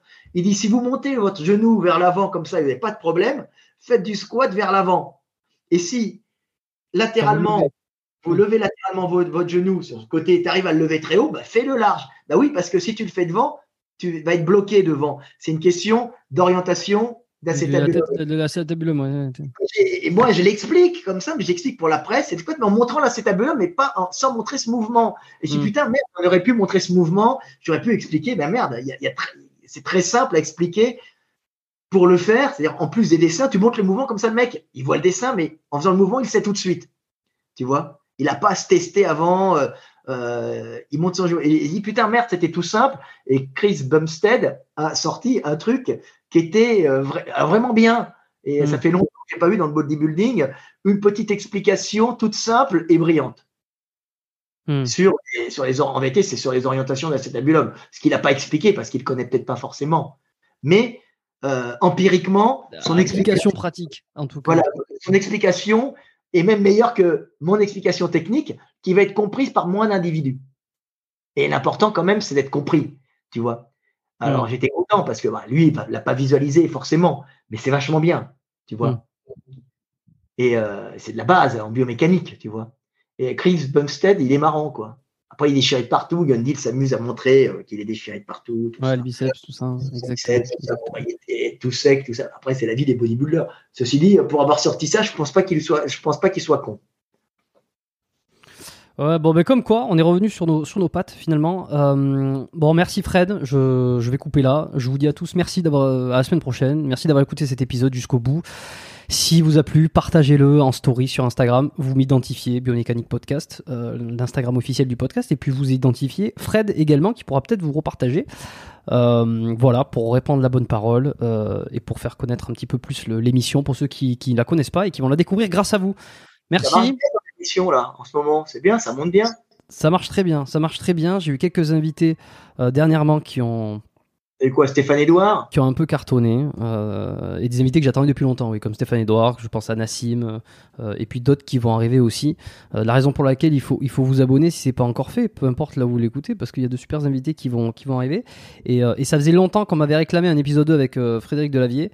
Eh ben voilà, il est bien là, tout chaud, tout frais, non, tout chaud sorti du, du four. Et j'espère qu'il vous aura plu. Reste avec moi, Fred, deux minutes. Je coupe ici. Et puis merci à tous, à la semaine prochaine.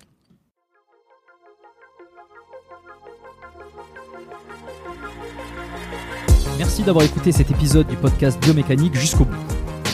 Vous pouvez l'envoyer à deux de vos amis ou le partager sur vos réseaux sociaux. Merci également de lui mettre une note de 5 étoiles avec un petit commentaire sympa.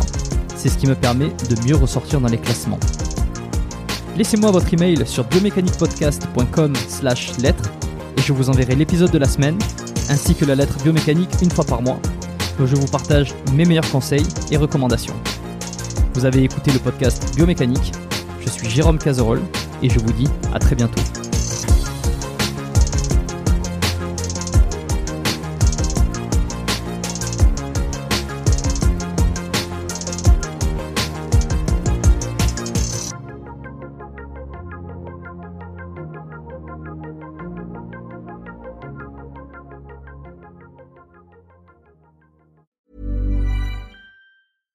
Secret to summer ready skin is here. Osea's number one best selling Andaria algae body oil, clinically proven to instantly improve skin elasticity and transform dry skin to silky, soft, and unbelievably glowing. Its signature scent of freshly squeezed grapefruit, cypress, and mango mandarin transports you to sun kissed summer days. Get healthy, glowing skin for summer with clean vegan skincare from Osea. Get 10% off your first order site wide with code GLOW at OseaMalibu.com.